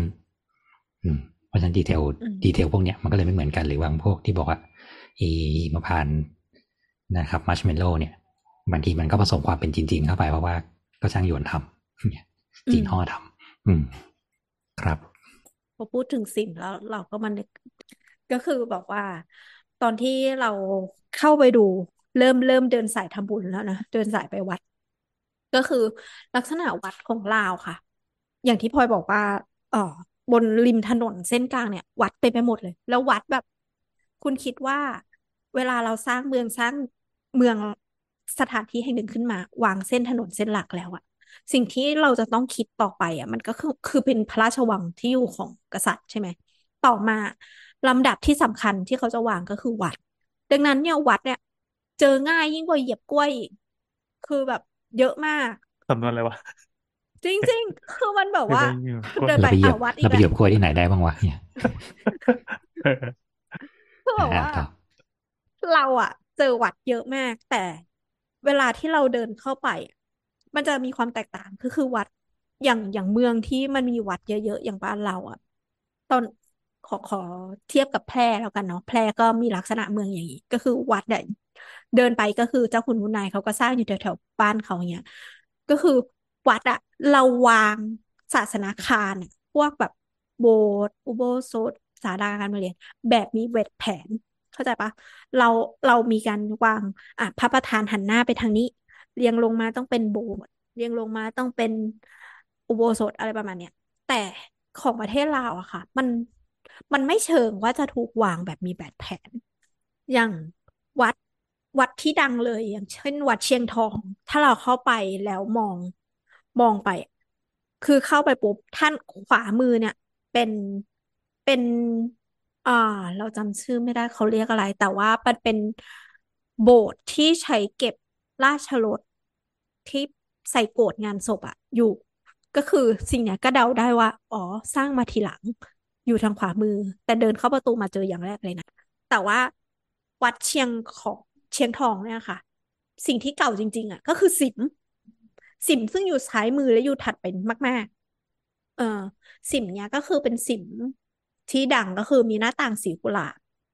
ลักษณะที่มันเป็นสีกุหลาบเพราะว่ามีการผสมสี ลงไปในพื้นปูน แล้วก็ใช้ตัวกระจกในการตัดให้เป็นชิ้นเล็ก ๆ แล้วก็ทำแบบ แบบโมเสกอะแปะเป็นแปะเป็นเรื่องราวไม่ได้ใช้การวาดเนาะงั้นงั้นหมายถึงว่าที่สีกุหลาบนี่คือสีอยู่ในเนื้อปูนหรือสีอยู่ในโมเสกสีอยู่ในสีอยู่ในเนื้อปูนค่ะอะก็เดี๋ยคือวส่งเป็นรูปให้ดู เป็นเป็นเหมือนเฟรสโกสมัยหนึ่งใช่ไหมเป็นการผสมใช่สีในใช่ปูนเปียกใช่ไหมแล้วก็ฉาบแมงใช่ไหมประมาณหนึ่งแล้วกันนะ อืมอะเราส่งให้ดูในกลุ่มค่ะ คือตัวเนื้อปูนอะ เป็นสีอ่าออกชมพูชมพูมันไม่ได้แดงนะ อืมชมพูน่ารักเชียวละแล้วตัวกรอบหน้าต่างอะเป็นสีทอง ซึ่งเราคิดว่าเขาน่าจะเพิ่งมาทาสีใหม่ในช่วงนี้ ทีเนี้ย รอบๆอะค่ะ คือปกติเวลาเรานึกถึงการไปวัดออกไหมมันก็จะมีการวาดลวดลายต่างๆ แต่ตรงเนี้ยลวดลายอะเขาทำเป็น กระเบื้องกระจกเล็ก ๆ โมเสกมาต่อต่อต่อต่อต่อกัน เป็นรูปคนเป็นรูปต้นไม้ เป็นรูปรวงข้าวอะไรเงี้ย แล้วเหมือนมันก็บอกเล่าเรื่องราว ชีวิตความเป็นอยู่ของใช่ใช่คนสมัยนั้นแล้วกันคือ คือไม่ได้เป็นรูปพระพุทธเจ้าเกิดตรัสรู้ปรินิพพานนะแต่เป็นการเล่าเรื่องราวของวิถีชีวิตของคนในยุคนั้นมากกว่า นั่นแหละ อืม อยากให้อืมสังเกตนิดหนึ่งเรื่องติดกระเบื้องครับ โมเสกคุณคุณนะค่ะว่าบ้านเราใช้โมเสกสมัยไหน ใส่ในปูนผสมในวัดรอสามเพราะฉะนั้นสิ่งนี้อ่าคือสิ่งที่ถูกถ่ายทอดมาทางวัฒนธรรมจีนผ่านช่างยวนอืมเราใช้โมเสกทุบแล้วก็ติดเข้าไปในเนื้อปูน อย่างบ้านเราอะบ้านเราใช้ถ้วยสังคโลกที่ได้มา ทุบทุบทุบเลือกสีเอาแล้วก็แปะแปะแปะเข้าไป เหมือนอย่างศาลเจ้าสมัยเก่าทั้งหลายแหละครับ เออนั่นคือใช้เครื่องเคลือบจากจีนมา แล้วก็ทุบเพราะว่าเราไม่สามารถเผาเองได้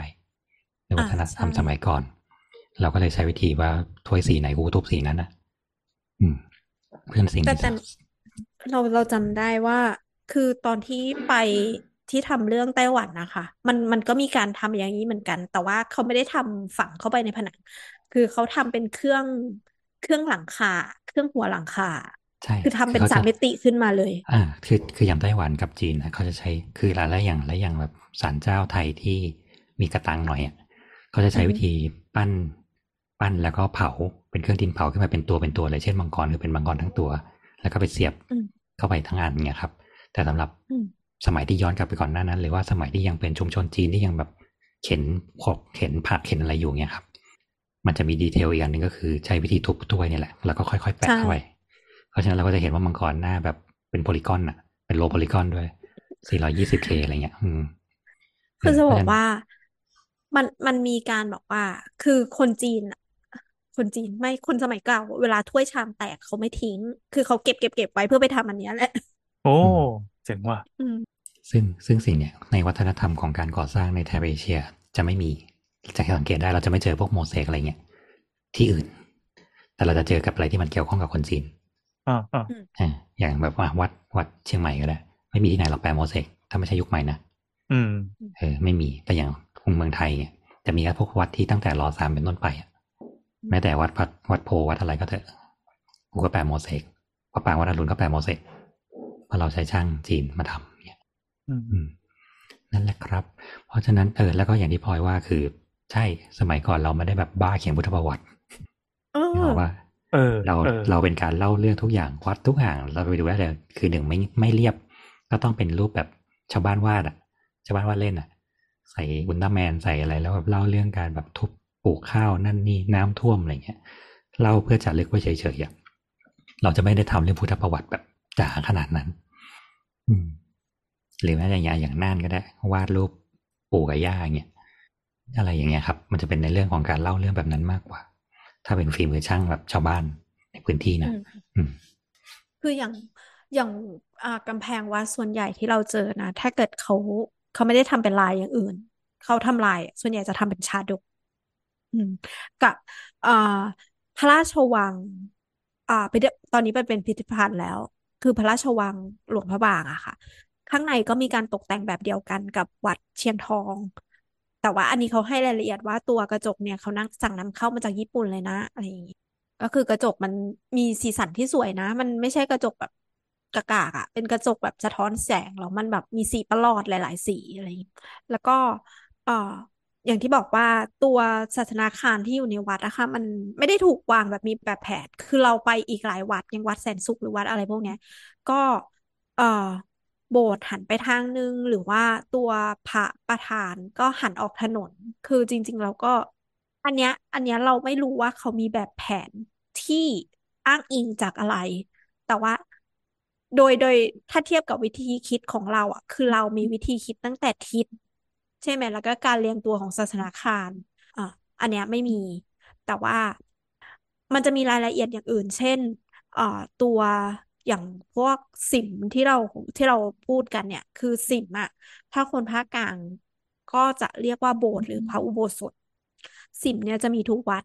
เอ่ออย่างวัดเชียงทองเนี่ยค่ะ ก็คือดังเรื่องสิมถ้าไปตรงหน้าสิมหลักของเขาอะเราจะเห็นว่าทำไมอันเนี้ยถึงต้องได้รับการชื่นชม คือลักษณะของตัวตัวหลังคาค่ะ ที่มันมีการโค้งออกมาเป็นแนวสโลปลักษณะของสิมเนี่ยก็จะเป็นแบบนี้ ก็คือสโลปที่ ที่ค่อนข้างชัน แล้วก็ลงมาเนี่ย ลึกคือแบบปิดปิดหลังคาเอ้ยปิดหน้าต่างอะตัวชายคาเนี่ย กดมาจนถึงถึงระดับศีรษะเราเลยนะ บางที่อะ เออ ก็คือ อันเนี้ยก็คงเขาอธิบายว่าเป็นเรื่องของฝน ซึ่งวัดในเชียงใหม่เมื่อก่อนเป็นแบบนี้ ใช่ใช่เราเคยไปวัดหนึ่งเออถ้าไปวัดต้นเกวนนะครับ วัดที่ไทยท้องปีบกาสะลองอะ จะเห็นเลยว่าชายคาอยู่ระดับตา เราต้องมุดเข้าไปเพื่อใช้พื้นที่ข้างในอันนี้ไม่ได้เกิดจากการถมที่ให้มันสูงขึ้นมันก็เลยต่ำนะแต่เขาสร้างไว้ต่ำขนาดนั้นจริง ๆ แล้วก็จะไม่มีผนังอืมอืมแต่พอผ่านไประยะหนึ่งเขาก็เริ่มทำใส่ผนังใส่อะไรเข้าไปอะแต่ชายคาก็ยังต่ำอยู่ดีใช่จนมาใช่ในยุคเป็นลักในยุคหลังๆ ที่ว่าพอเริ่มมีรัฐสยามเข้าอะไรเข้า เริ่มมีโบสถ์กอคอคอมันก็ค่อยๆ สูงขึ้นตามสเต็ปเหมือนเดิมอืมอืมนั่นแหละ อะกลับมาที่สิมแบบหลวงพระบางต่อ ก็คือทางฝั่งลาวค่ะเขาก็จะมีแยกเป็นสิมบดกับสิมน้ำสิมบกสิมบกเนี่ยก็คือ อ่า ก็เป็นปกติเนี่ยแหละก็ที่เห็นตั้งอยู่บนพื้นน่ะ แต่สิมน้ำก็คืออ่ามีน้ำล้อมรอบ คือลักษณะการประกาศเป็นแบบ พื้นที่เขตวัดอะมันต้องมีใบเสมาใช่ไหมอันนี้เป็นความเข้าใจของพวกเรา อ่าแต่ทีเนี้ยของลาวไม่ได้มีแบบนั้น ออไม่ไม่ได้ต้องมี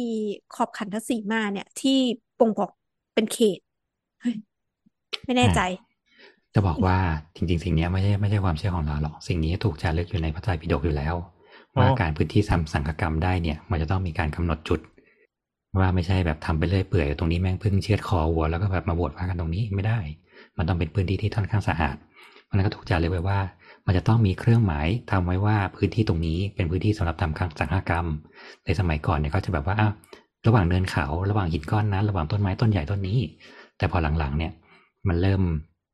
เขาเรียกว่าอะไรอะคนเริ่มแบบจับจองพื้นที่อะไรเงี้ยพื้นที่มันเปลี่ยนนะบางทีมันมันทำอะไรไม่ได้เงี้ยครับเขาก็เลยกำหนดในเรื่องว่าทำเป็นใบเสมาขึ้นมาอ่าแต่ลักษณะของรูปแบบใบเสมาเนี่ยที่มาที่ไปเนี่ยยังไม่มีต้นแทงทางชัดเจนว่าทำไมถึงทำเป็นทรงนี้ แต่สิ่งเนี้ยอืมถูกพบอืมตั้งแต่แบบอะทวาราวดีก็เจอ แต่เมืองสีเทพที่เขาเรียกว่าเป็นเมืองเสมาในปัจจุบันน่ะก็ทำสิ่งนี้เยอะ ซึ่งมีใบเสมาในรูปแบบของทวาราวดีก็เยอะ กับอย่างที่สองเขาเรียกว่าเป็นอุทกกสีมา อุทกกสีมาคือ อย่างที่เราถ้ารู้เราได้อ่านประวัติศาสตร์หลาย ๆ ที่อะเช่นแบบรู้สึกการบวชครั้งอ่าสมัยสมัยสมัยรอสี่บวชบวชบวชแล้วเหมือนพระที่บวชเนี่ยเหมือนไม่ค่อยดีเท่าไหร่เราก็มีความรู้สึกว่าเอ๊ะ เราบวชแล้วเราจะก่อนได้มาจะเป็นเริ่มต้นมหาธิกายเนี่ย เอออย่างที่เราแบบเรามีเถรวาทแบบหนึ่งมาก่อนแล้วก็แบบกลัวไม่บริสุทธิ์พอ ก็เลยจะให้ต่อแพขึ้นมาถ่อไปกลางน้ำแล้วเราก็ไปบวชบนนั้น การที่มีน้ำล้อมรอบนั่นหมายความว่าพื้นที่ตรงนั้นบริสุทธิ์ ใช่อ่าเพราะฉะนั้นการที่เป็นอุทกสีมาเนี่ย คือการทำทำเป็นสิ่งน้ำก็คือใช้หลักการของอุทกสีมานี่แหละ เราก็คือจะเอาน้ำล้อมรอบ และการสิ่งอยู่ในกลางน้ำครับ ใช่ใช่ใช่ที่อ่านมาคือแบบนี้เหมือนกัน คือประมาณว่าก็มีน้ำล้อมรอบแล้วไงอะไรเงี้ย คือเขต เขตแล้วอะไรเงี้ยกลางบาเรีย ซึ่งอันนี้มันก็เลยกลายเป็นว่ามีอย่างหนึ่งคือ เรื่องของหอไตรเราชอบเจอว่าหอไตรสร้างอยู่กลางน้ำอะถ้ามีทั้งที่ที่มีบันได และให้มีแบบสะพานเดินข้ามกับที่ที่แบบไม่มีอะไรเลยถ้าไปต้องพายเรือเข้าไป เขาบอกว่าอันหนึ่งก็คือการปลวกกันมดกันมอด กับอย่างที่สองคือเขาบอกว่าเพื่อเก็บความบริสุทธิ์ นี่คืออุทกสีมาแบบหนึ่งเหมือนกัน ที่คนจะไม่ได้ไปแตะไปเหยียบเลย นี่คือแบบที่อยู่ของพระธรรมอะไรเงี้ยครับ เพราะฉะนั้นในยุคหนึ่ง ก็เราก็จะทำแบบนี้จนมาหลังๆเหมือนใช้งานยาก มันก็เลยกลายเป็นหอสูงแทนอะไรเงี้ยครับ อ่าใช่ใช่แต่เราเราเราเคยไปทางเชียงใหม่ก็คือ ตอนแรกเรามีคำถามมากเลยว่าใครจะขึ้นไปได้วะคือขั้นแรกก็เมตรห้าสิบแล้วอะไรอย่างเงี้ยอืมคือเขาไม่ได้ให้ทำให้ขึ้น อ่า แล้วก็ อ่าศาสนาคารอื่น ๆ ก็เช่นอย่างหอแจกเนี่ย ถ้าเปรียบอย่างฝั่งเราก็คือศาลาการประเรียน อ่าวิหารก็มีพระประธานแล้วก็หอไตรเนี่ยส่วนใหญ่อ่าในศาสนาคารในวัดของทางฝั่งหลวงพระบางอะก็จะประกอบเป็นสี่อย่าง นอกนั้นก็จะมีเขตของพระเขตของพระก็มีกุฏิมีอะไรอย่างเงี้ย คือเราเราไม่ได้เข้าไปดูตรงนี้ เราก็เลยไม่รู้เฮ้ยน้ำพูดเมื่อกี้เป็นประเด็นน่าสนใจเราก็เลยลองไปค้นดูมันมีงานวิจัยเรื่องแบบแผนของผังวัดในเมืองหลวงพระบางเหมือนกันนะของคนไทยอืทำนี่แหมละที่ที่มอขอเขาเป็นนักวิจัย พหุใช่เราก็รักอ่านสังคมลุ่มน้ำโขงคือเขาบอกว่าสรุปแล้วในตัวเมืองหลวงพระบางเขาเอาวัดวัดแต่ละวัดมา เอาแปลนแต่ละแปลนมาแล้วก็มาลองขยายดู ปรากฏว่าไม่มีแพทเทิร์นจริง ๆ สรุปว่าเหมือนเอาตามความสะดวกอะว่าถูตกรงนั้นน่ะสำหรับสภาพภูมิประเทศเป็นยังไง ก็เอาแบบนั้น เช่นอ่าทางนี้เข้าได้หลายทางก็เอาเอาสะดวกกว่านี้เปิดสเปซรอบๆสิ่งที่สำคัญที่สุดในวัดก็คือศีลศีลก็คือโบสถ์อะเนอะแล้วก็ธาตุก็คือตัวพระพระธาตุอะอยู่ตรงนั้น แล้วก็ล้อมรอบด้วยสเปซโล่งๆ นอกนั้นก็คือเวลาจะสร้างอาคารสร้างอะไรเพิ่มมาก็ไปสร้างห่างออกไป คือเรามีความเชื่ออย่างหนึ่งว่า ด้วยความที่ลาวมันเป็นเมืองค่อนข้างแบบเล็กๆน่ารักนี่มันอยู่ที่นิกายด้วย หลักในการสร้างสร้างวัดสร้างอะไรพวกเนี้ยครับอืมคืออย่างลาวถ้าเราดูอะอย่างต่ออย่างอีสานก็ได้สิมก็เล็กๆ เป็นสิมมหาอุดด้วย ไม่มีช่องเปิดเลย มีแค่ทางเข้าอย่างเดียว เล็กๆ isolate นี่คือตามแบบพระไตรปิฎกเดิมเลยว่าทำอะไรก็ได้ให้ simple ที่สุดเพ ราะฉะนั้นไอการที่มันมีแบบสร้างเจดีย์สร้างมหาวิหารใหญ่ ๆ อะไรเงี้ยครับ มันเป็นมันเป็นคติที่มันมาทีหลังแล้วเราก็รู้สึกว่ามันใส่ความเป็นแบบเป็นเจ้าเป็นนายเข้าไปอะเออของเรามันเลยมีการสร้างวัดที่มันค่อนข้างแบบเป็นระเบียบแบบแผนอะไรเงี้ยซึ่งวัดในเชียงใหม่สมัยก่อนบางทีก็ไม่มีเจดีย์ก็ไม่มีวิหารไม่มีอะไรอย่างนี้เหมือนกัน เป็นแค่โบสถ์ติดน้ำอะไรเงี้ยจบ แล้วก็เลยว่าสิ่งนี้น่าจะเป็นความซิมเพิลแบบชาวบ้านชาวบ้านของเขาอะเออมันก็เลยไม่ได้มีแบบความ เขาเรียกว่าอะไรอะความเป็นแพทเทิร์นขนาดนั้นนะว่าสุดท้ายคือวิหารมาก่อนแล้วต้องเป็นเจดีย์ที่เป็นตัวแทนพระพุทธเจ้าอะไรเงี้ยก็นี่ไงพระพุทธเจ้าก็นั่งอยู่ในสิมนั่นไงไอ้พวกก็ระคืบอบเป็นระเบียบระบบระเบียบมันถูกขีดขึ้นมาจากข้างบนปะใช่ใช่ใช่เอออ๋อซึ่งซึ่งซึ่งมันจะกลายเป็นว่าอะถ้าเรานึกถึงวัดวัดวัดสายวัดป่าก็ได้อ่าถ้าเอาแบบเห็นภาพที่สุดอรัญญวาสีกับคามาวาสีวัดสายวัดป่าทั้งหมดอะจะไม่มีแพทเทิร์นนี่อะไรเลยอยู่ๆก็มีอ่าพระตั้งอยู่ตรงกลางแล้วก็แบบเป็นละโล่งๆมีต้นไม้ล้อม จบแล้วนั่นคือวิหาร ซึ่งในสมัยใช่พุทธกาลทำแบบนี้เขาต้องการแค่นี้ แต่หลังๆ เราเรากรอบกรอบเข้าไปแล้วเราก็ใช้ความว่าแบบอนุโลมให้สร้าง อยากแสดงความยิ่งใหญ่ความยั่งยืนเพื่อให้พุทธศาสนาอยู่ได้ห้าพันปีอะไรเงี้ยอืมซึ่งอีกห้าสิบปีมันก็สุดแล้วอย่างเงี้ยอยู่ไปถึงเราห้าพันนี่อะไรเงี้ยครับ ก็เลยว่า pattern เนี่ยมันอาจจะยังไม่ไปถึงคติเนี่ยอาจจะยังไม่ไปถึงลาวนะตอนนั้น หรือแม้แต่พม่าสมัยพุกามก็เถอะไม่เห็นอะเมืองพันเจดีย์หมื่นเจดีย์อะ มันไม่สามารถสร้างวิหารโบสถ์เจดีย์วิหารโบสถ์เจดีย์วิหารโบสถ์เจดีย์ได้หรอก เออ มันใช้คติคนละอย่างกัน อย่างของพม่ามันเป็นมหายานอย่างหนึ่งด้วย การสร้างเจดีย์ตัวแทนของพระพุทธเจ้าตัวแทนของพระโพธิสัตว์อะไรเงี้ยครับ มันก็จะเป็นอย่างหนึ่งแหละ ของเราก็จะเป็นอย่างหนึ่งแหละอืมของลาวก็จะเป็นอาจจะเป็นพระป่าอะไรเงี้ย สายพระป่าพระธุดงค์จะต้องแบบทางอีสานทางอะไรทางลาวเนี่ยค่อนข้างหนัก ก็เลยคิดว่ามันเป็นลักษณะของการวางตัวแบบนี้มากกว่า อืมแต่ซึ่งอันนี้มันเป็นเป็นเมืองหลวงเลยนะ ไม่ใช่เป็นแบบวันนอกใช่วันนานะ ก็อย่างที่บอกอะเมื่อก่อนเจ้าเชียงใหม่ยังแก้ผ้าเดินทั่วเชียงใหม่อยู่เลยเฮ้ยสวัสดีวันนี้เป็นไงบ้างเอาควายมาเอาขนมมาอะไรเงี้ยฟ้าผ่าตายอะไรเงี้ยเอออ๋อชาวบ้านก็แบบทักว่าไงเฮียอย่างเงี้ยใช่ไหมเออวันไหนมันมันไงครับเฮียเฮ้ยมันมันมันมันเป็นในเขาบอกว่าในลักษณะของการที่แบบเหมือนเป็นกำนันอะกำนันทักทายผู้คนอะเป็นพ่อดูแลลูกเหมือนสมัยที่บอกว่า สมัยสุโขทัยเรามีพ่อปกครองลูกไปยืนสั่นกระดิ่งแง่งๆอยู่หน้าบ้านอะไรเงี้ยอืมแบบเดียวกันเลย แบบเดียวกันเลยอืมกำนันอยู่ไหมเงี้ยอ๋อควายหายเงี้ย แต่ก็อาจจะแบบเออมีความลำดับขั้นอีกสักนิดนึงอะไรเงี้ย ก็ไม่ได้ถึงเนื้อถึงตัวขนาดนั้น แต่ว่ามันจะซิมเ l ิลขนาดนั้นแหละอืมก็เลยเลยเป็นที่มาของคำว่า simple เออถ้าถ้าเป็นสมัยใหม่ก็จะเป็นสิมห้าโหลดแพทผ่านออนไลน์ได้อะต่อเลยต่อเลย พอแย่พอมากพี่โอพูดบอกบอกว่าแบบลักษณะกษัตริย์เขาอาจจะไม่มีแพทเทิร์นไม่ไม่ไม่มีพิธีการเยอะเท่าบ้านเรา อะ มันทำให้น้ำนึกถึงอันนี้เลยอะ คืออ่าพระราชวังหลวงพระบางอะค่ะ เคยเป็นที่พำนักของอ่าพระเจ้ามหาสิวิตสว่างวงศ์พระเจ้ามหาชีวิตนี้ใช่ไหมใช่ใช่อืมอ่าก็คือแล้วก็ตอนเนี้ยปัจจุบันเนี้ยมันถูกเปิดเป็นพิพิธภัณฑ์แล้วน้ำก็เคยได้ได้เข้าไปดู พอไปเดินไปอะค่ะเออมันมันก็เป็นลักษณะที่พระราชวังเนี้ยนะ ทางฝรั่งเศสอะสร้างให้ อาจจะมีส่วนผสมของการเป็นฝรั่งเศสก็คือมีเครื่องปูน เครื่องปูน แต่ว่าส่วนของหลังคาเครื่องหัวเนี่ยเออจะเป็นแบบลาว ก็คือมีเป็นเป็นเจดีย์เป็นอะไรอย่างเงี้ย เป็นขึ้นไป อะ ขอแทรกนิดนึงค่ะ ตัวค่ะ หอคำอะค่ะ ลักษณะมันอะจะเหมือนเป็นอาคารชั้นเดียว แล้วเขาก็มีการยกพื้นให้สูงขึ้นมา ตัวอือามคารน่ะ ทำจากคอนกรีตแบบโคโลเนียลนั่นแหละ ก็คือมาจากฝรั่งเศสนะเนาะแล้วก็หลังคาอย่างที่คุณน้ำบอกค่ะ เป็นแบบล้านช้างก็คือ นึกง่าย ๆ ให้คิดถึงพระบรมมหาราชวังเราก็ได้ อ่า ให้นึกฝภาพรั่งพืชสใส่วนชโลกดาก็ได้ครับเออ่าอตรงนั้นน่ะคือเรียกนั่ว่านหแหอละคำเหมือนกันหอเอคำหลอวงเออนี่คือฟิลัลกษประณะมาณที่ว่านั้นอ่าใช้แบบเดียวกันคือข้างล่างเป็นก่ออิฐถือปูนแล้วข้างบนก็เป็นยกเครื่องไม้ขึ้นไปตั้ง แต่ที่หอคำหลวงที่พืชสวนโลก ตรงราชพฤกษ์เนี่ย อันนี้เขาบอกว่าเขาจำลองมาจากที่มีเคยการจดบันทึกว่าเมื่อก่อนหอคำแก้วเนี่ยเป็นรูปประมาณเนี้ยเขาก็เลยจำลองมาสร้างอยู่ประมาณนี้ ซึ่งลักษณะที่บอกว่าล้านนาล้านช้างจะเหมือนกัน เพราะฉะนั้นถ้านึกภาพไม่ออกให้ให้นึกถึงตรงนั้นไว้ อืม เออ อันนั้นน่าจะชัดกว่า แล้วก็ตรงหน้าประตูอะค่ะ หินอ่อนน่ะ เขาสั่งมาจากอิตาลี แล้วก็สร้างอืขึ้นมเมื่อปีสองสี่เจ็ดเจ็ดเนาะในยุคของ เจ้ามหาชีวิตศรีสว่างวงศ์ซึ่งอ่าเหมือนเจ้ามหาชีวิตศรีสว่างวงศ์อะอยู่ที่นี่ แล้วก็มีลูกเนาะต่อมาก็คือเป็นเจ้ามหาชีวิตศรีสว่างวัฒนา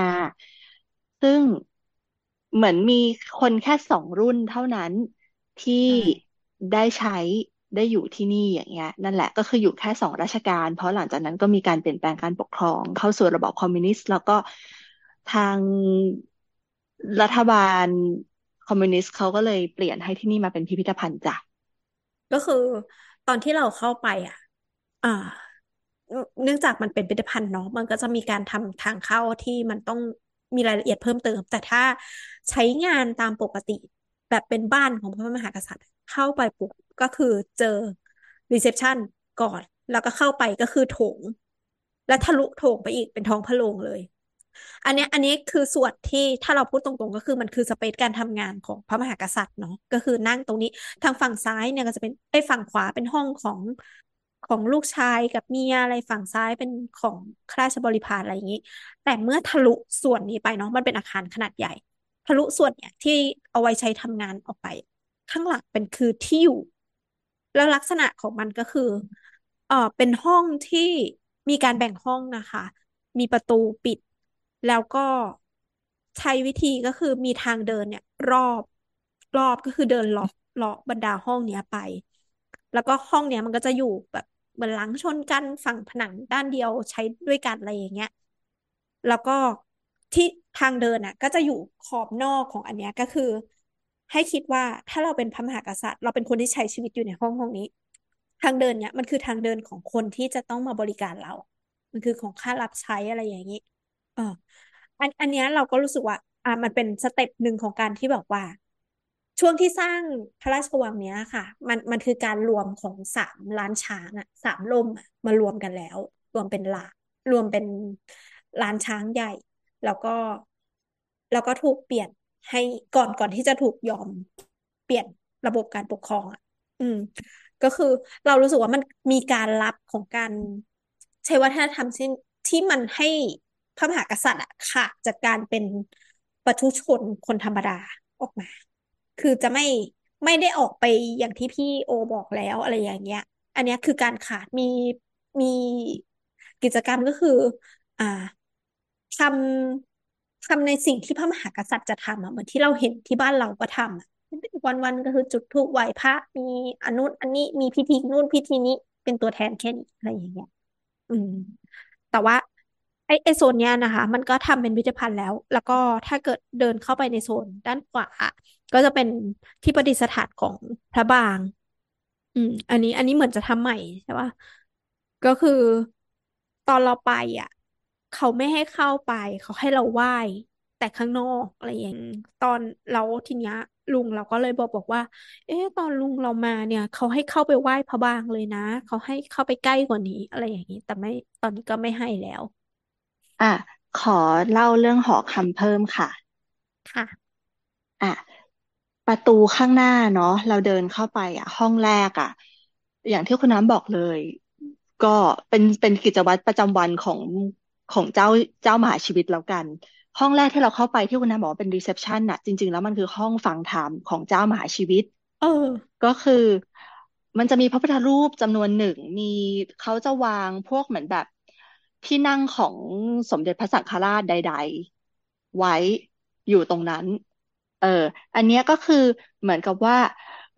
ช่วงวันพงวันพระใดๆอะ ก็คือจะมาไหว้พระสวดมนต์คุยกับพระสังฆราชลาลาลากันอยู่ในห้องนี้ แล้วหลังจากห้องฟังธรรมอะ ยิงเข้าไปอะ อันนั้นคือท้องพระโรงแต่ว่าการจัดแปลนน่ะเขาจะให้เราเดินเยี่ยงกษัตริย์ไม่ได้ เขาก็เลยให้เราเดินวนอ้อม เป็นเป็นเป็นเส้นทางเดินของข้าราชบริพารแล้วกัน ซึ่งหากเราเป็นคนธรรมดาข้าราชบริพารใช่ไหมเราเจอห้องฟังธรรมปุ๊บเขาจะเดินให้เราบังคับเดินไปทางขวามือ แล้วก็ค่อยๆวนซ้ายไปเรื่อยๆจนกระทั่งกลับมาถึงห้องโถงใหญ่ ทีเนี้ยห้องแรกที่เราวนซ้ายเข้าไปอะค่ะ มันจะเป็นห้องโถงที่เอาไว้รับรองราชอาคันตุกะต่างๆ คือผนังอะห้องเนี้ย เราอะเรียกว่าห้องเขียว เพราะว่า ผนังเขาทำเป็นสีเขียวแล้วมีภาพเขียนใหญ่มาก ซึ่งภาพเขียนดังกล่าวอะมันแสดงพวกเหมือนแบบวิถีชีวิตการจ่ายตลาดของ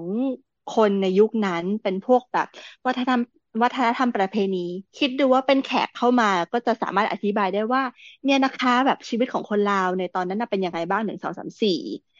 ตลอดจนก็ต้องมีรูปขบวนของเจ้ามหาชีวิตอยู่ในนั้นด้วย ก็คือเป็นรูปขบวนของเจ้ามหาชีวิตไปวัด เชียงทองไปวัดใหม่สุวรรณภูมารามนั่นเนี่ยอะไรอย่างเงี้ย ซึ่งเขาบอกว่าภาพเขียนในห้องดังกล่าว มันเป็นภาพเขียนสไตล์แบบ impressionist โดยจิตรกรชาวฝรั่งเศส แล้วเขาออกแบบห้องเนี้ยเป็นพิเศษก็คือตอนเช้าอะ แสงที่ส่องเข้ามา มันจะไปตกต้องผนังที่วาดให้แสดงวิถีชีวิตของคนในตอนเช้าเว้ยแต่พอตกบ่ายอะ แสงมันจะเข้ามาอีกทางหนึ่งเพราะว่าดวงอาทิตย์มันเลื่อนเคลื่อนใช่ไหมแสงที่ยิงเข้ามา มันจะยิงเข้าไปให้เห็นรูปที่เขียนวิถีชีวิตตอนเย็นของคนในลาว อืม นั่นแหละ พอพอต่อมาปุ๊บเราก็จะเข้าไปอยู่ในโซนท้องพระโรงซึ่งโซนท้องพระโรงมันก็คือเป็นห้องขนาดใหญ่มาก มีอืมบัลลังก์ราชอาณาต่างๆ อะไรเงี้ยมีสิ่งของเครื่องใช้ของกษัตริย์อะวางให้เราดู แล้วก็ ผนังเพดานเป็นสีแดงทั้งหมดค่ะ แล้วก็ประดับด้วยกระเบื้องโมเสกรูปต่างๆ นันนีอะไรเงี้ย โดยมากก็เป็นเรื่องเกี่ยวกับชีวิตของคนประเพณีคนลาววิถีชีวิตมีภาพแข่งเรือลาลาลาอะไรเงี้ย ซึ่งอย่างที่คุณน้ำเคย mention ก่อนหน้านี้ว่ากระเบื้องอะสั่งมาจากญี่ปุ่น นั่นแหละ แล้วก็พอเราออกจากท้องพระโรงวนไปทางซ้ายมือของของตัวหอคำอะ มันก็จะเป็น การแสดงภาพของพระมหาเวสสันดรชาดก แล้วมันก็จะเป็นอีกฟากหนึ่งอะของวัง อันเนี้ยจะเป็นโซนห้องที่ประทับห้องบรรทมของพระราชินีของเจ้ามหาชีวิตนันนี่อะไรเงี้ย แล้วก็มีห้องเขียนหนังสือ มีห้องดนตรีต่างๆ นั่นแหละค่ะ แล้วก็พอ อ๋อ แล้วมีห้องทานข้าวด้วยใช่ แล้วก็ถัดจากห้องกินข้าวอะ มันก็ จะเป็นห้องรับรองราชอาคันตุกะอีกห้องหนึ่ง แต่อันเนี้ยเป็นของพระราชินี ก็คือพระนางคำผุยปะถ้าเราออกคำปุ๋ยเสียงถูกนั่นเออใช่นั่นแหละ ก็เป็นพระราชินีองค์สุดท้ายของลาวนั่นนี่อะไรเงี้ย แล้วห้องนั้นน่ะ มีภาพเขียนขนาดใหญ่ของตัวเจ้ามหาชีวิตสว่างวัฒนาอยู่ด้วย ซึ่งอันเนี้ยแอบได้ยินเขาบอกว่า การวาดอันเนี้ยคล้ายๆ กับภาพเขียนโมนาลิซาของดาวินชีก็คือพระเนตรอะไม่ว่าคนมองภาพเนี้ยจะขยับไปทางไหนอะเออพระเนตรของของเจ้าชีวิตสว่างสีสว่างวัฒนาจะมองตามเราไปด้วยตลอดเลย อืมอืมนั่นแหละ เออ ประมาณกุ๊กนี้กุ๊กแล้ว เออ จริงเราอะอยู่ตรงนี้เราแบบเชี่ยขนลุก นั่นแหละ แล้วก็ สุดท้ายห้องสุดท้ายค่ะ มันจะเป็นห้องเก็บของที่ระลึกจากผู้นำต่างประเทศต่าง ๆ มีของไทยด้วยอะไรเงี้ย แล้วอืเขามอะแบ่งของเหล่านี้เว้ยออกเป็นสองฝ้ากก็คือกลุ่มประเทศสังคมนิยมจะอยู่ด้วยกัน แล้วก็กลุ่มประเทศประชาธิปไตยจะอยู่ด้วยกันนั่นแหละ ก็จะเป็นเหมือนแบบสองฝั่งซ้ายขวา อืมโอ้ประมาณนี้เฮ้ยอัแล้นวนี้ถ้าเราเราไม่เดิสังนเกตเลย เออ จริง ๆ เพราะว่าของแบบ USSR แม่งอยู่ด้วยกันหมดเลยเว้ย เป็นเหมือนแบบ จากรัสเซียเอยจากแบบนั่นอืนี่มนู่นโน่นคือแบบ ฝั่งหนึ่งก็ฮออยู่นั่นเราแหละจำคืได้อว่าเขาคนเขาได้ของฝากเป็นอะไรสะเก็ดดวงจันทร์ด้วย เออใช่ โคตรเมกาเลยอะ อ๋ออืเมมกาให้แบบที่ที่วางเป็นรูปโลกซัมติง แล้วก็เขียนด้วยตัวขนาดใหญ่ว่า USA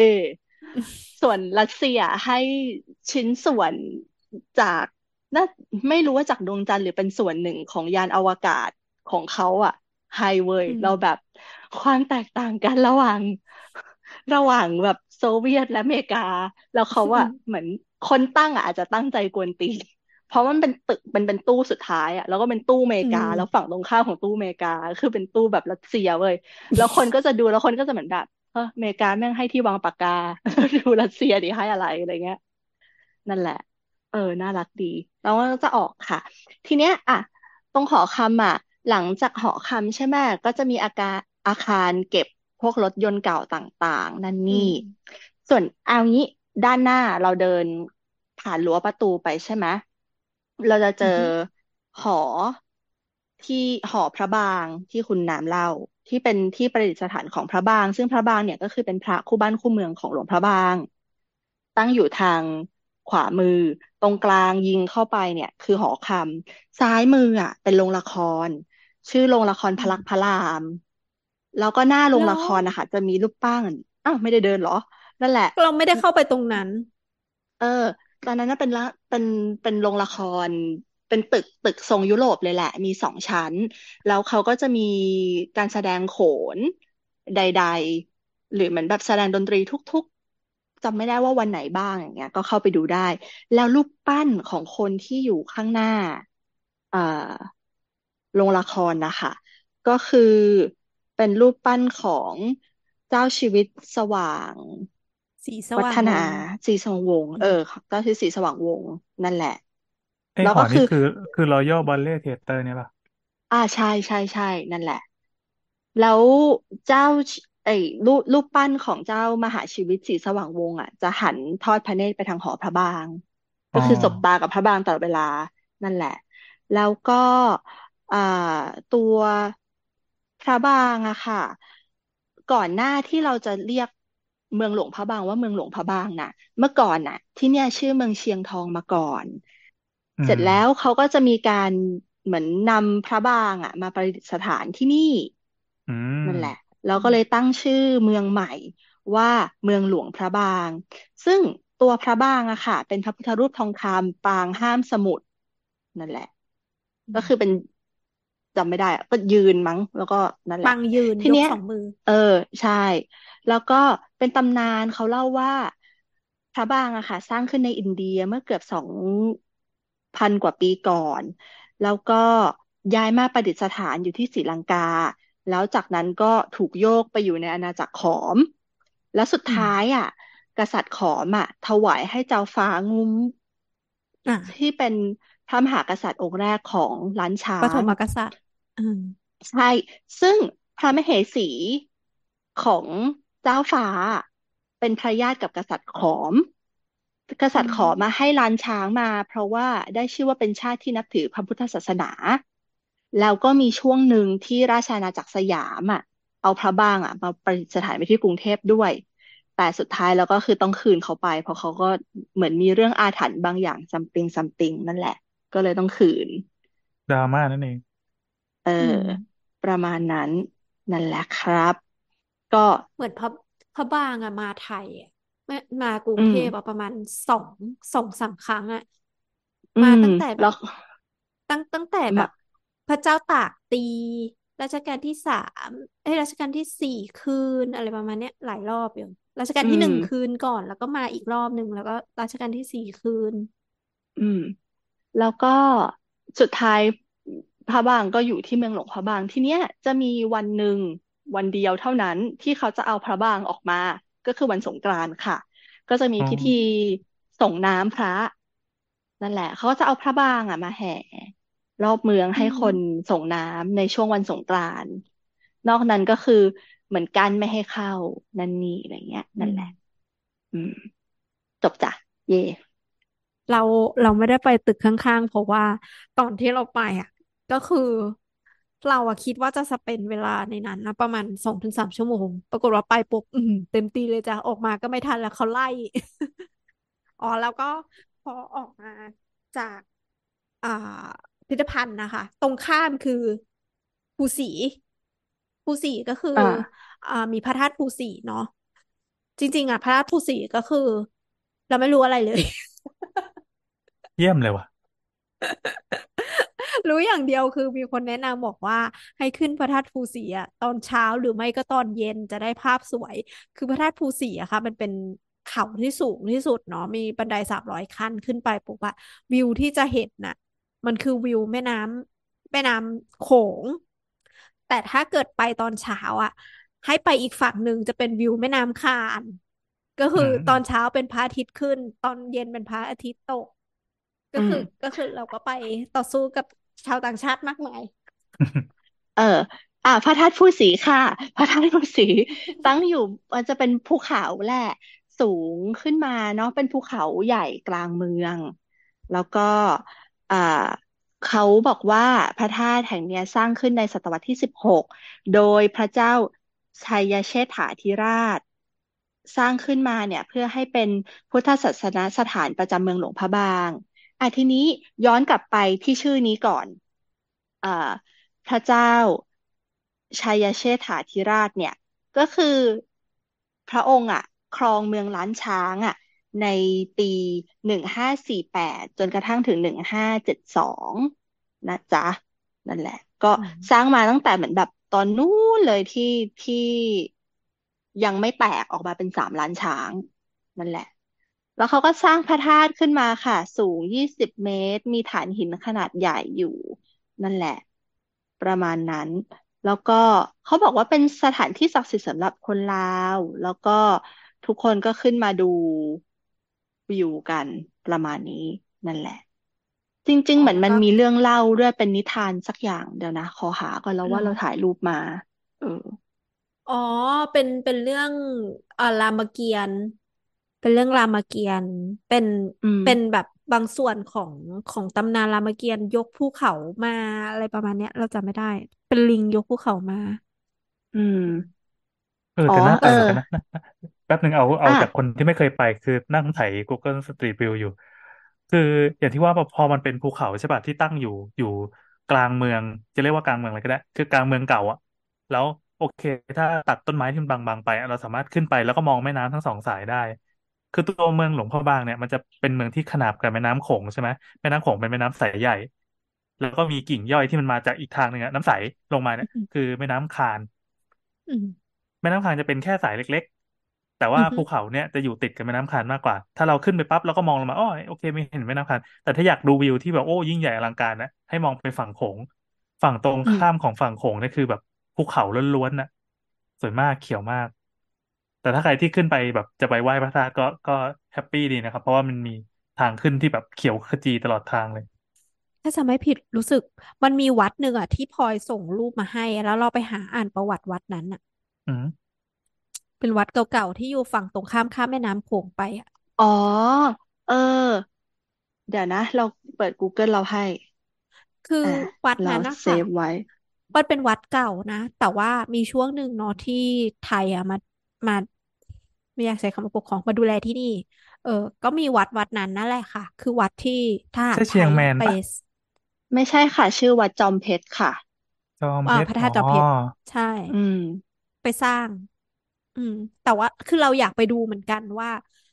คือเราดูในรูปอะมันมันไม่ได้มันไม่ได้มีความเป็นกรุงเทพเลยอายุคนั้นมันเป็นกรุงเทพแล้วเนาะมันไม่มีความเป็นกรุงเทพเลย แต่เราอะรู้สึกว่า เออมันคงมีกลิ่นของความเป็นคนไทยอยู่ แต่ว่าสถาปัตย์หลัก ๆ ส่วนใหญ่ยังเป็นภาพของหลวงพระบางของลาวอยู่อะไรอย่างเงี้ยคือมันมันมีรายละเอียดหลายอย่างอย่างที่เราบอกบอกว่าเข้าไปในวัดแล้วเราจะรู้สึกว่า มันไม่เหมือนเรา วัดวัดของเราอะไม่เหมือนเรา แต่มันจะเป็นรายละเอียดเล็ก ๆ อย่างเช่น อย่างที่สังเกตง่าย ๆ เลยก็คือเอ่อตัวช่อฟ้าของของบ้านเราอะเวลาเราพูดถึงช่อฟ้าบ้านเราปุ๊บเรานึกถึงจั่วแล้วช่อฟ้าอยู่ตรงปลายนั้นใช่ไหมอืเอมอแต่ช่อฟ้าของลาวเนี่ยก็คนลาวก็เรียกบางทีก็เรียกจอมปราสาทหรือบางทีก็เรียกสัตตบุริพันธ์เนี่ยเอ่อเป็นจะอยู่ตรงกลาง ตรงกลางของสันหลังคา ลักษณะก็คือจะเป็นแนวเหมือนเหมือนรางเทียน เราใช้คำนี้ได้ไหมเวลาอ่าเทียนอ่าที่มันแบบ อ่ายาวๆอย่างเงี้ยนะวางวางตามแนวยาวของสันหลังคาอ่าแล้วก็จะมีอ่าเป็นฉัตรเล็ก ๆ เนี่ยประมาณสี่อัน เขาเขาเรียกคำว่าสัตตะเนี่ยก็คือต้องเป็นเจ็ดอย่างเดียวเท่านั้นก็คือเป็นตัวตัวแทนของเอ่อ เขาพระสุเมน บางคนก็บอกว่า อะ มันเป็นตัวแทนของเขาพระสุเมนหนึ่งหรือว่าเป็นอ่าหลักเจ็ดประการของพระพุทธเจ้า ซึ่งทำให้สุรู้แจ้งแบบพวกอะไรละโลกอะไรพวกเนี้ย ก็อ๋อเหรอคือฮะแต่ต้องเป็นเจ็ดอ่าเราคิดว่าเป็น Sunday Monday Tuesday สิไม่ใช่ไม่ขอใช่โทษครับ ไม่ไม่มีใครคลั่นเรื่องวันประจำวันเกิดเท่าประเทศเราแล้วล่ะเออก็คืออันเนี้ยคือเห็นครั้งแรกเราก็รู้สึกว่า ตอนแรกเราเห็นที่วัดเชียงทองอ่าแล้วเราก็รู้สึกว่าเฮ้ยมันมีเฉพาะวัดนี้หรือเปล่า คือฟีลแบบมันต้องเป็นวัดอารามหลวงหรือเปล่าถึงจะมีอะไรอย่างงี้ก็คืออยู่บนสิมของทุกวัด ตรงเนี้ยเขาเรียกว่าช่อฟ้า เอ๊ะล้านนาก็มีไม่ใช่เหรอล้านนาเออพวกวัดวัดเก่าๆที่ที่เชียงใหม่อะโอ้ของไทยก็มีว่ะ ก็คือเหมือนเป็นลักษณะร่วมของของอืของมโบสถ์ของเราเคยเห็นของโซนนี้อ๋อแล้วก็ แล้วก็อะซึ่ไรงอีกนะซึ่งอืเอามงี้ซึ่ถ้าง เกิดว่าไปดูรูปใน Google ของวัดจอมเพชรนะคะ เอ่อเข้าไปใน Google Map นะ สะกคดรับวัด W A T แล้วก็เว้นแล้วก็ C H O M P ช่อม H E T ชอมเพแพชทรใช่ จะเห็นโครงตัวโครงหลังคาไม่เหมือน โครงหลังคาวัดเนี่ยแข็งกว่า แล้วก็ไม่มีตรงกลางตรงกลางนั้นน่ะ ที่ที่คุณน้ำบอกอะช่อมันเป็นฟ้าฉัตรสิ่งสูงนั้น ข้างบน อืม เออใช่ นั่นแหละ ประมาณนั้นไม่มีช่อฟ้า มันเขาออกแบบให้มันเป็นดูดูมินิมอลด้วยปะเป็นคอืวามตั้งใจมเรามั้งเราใช่เราตั้งใจเราคิดว่าเขาตั้งใจ เพราะว่าน่าจะไม่ไม่สามารถใช้เวลากับมันได้มากอะไรอ๋ออือ ม ตัวตัวสันที่มันมีลักษณะแข็งกว่าเนี่ย เออทางเหนือของเราก็มีนะอ่าฮะ อืมีอหือ คำเรียก เราเราเราเรียกว่าหลังคาแบบ ปู ปู ปูเนี่ยจะแข็งแบบผู้ชายอะพี่โอก็ไม่ยุ่อีกเอาไว้รอให้พี่โอมาแก้ละกัน มันมีมันมีวิธีเรียกอยู่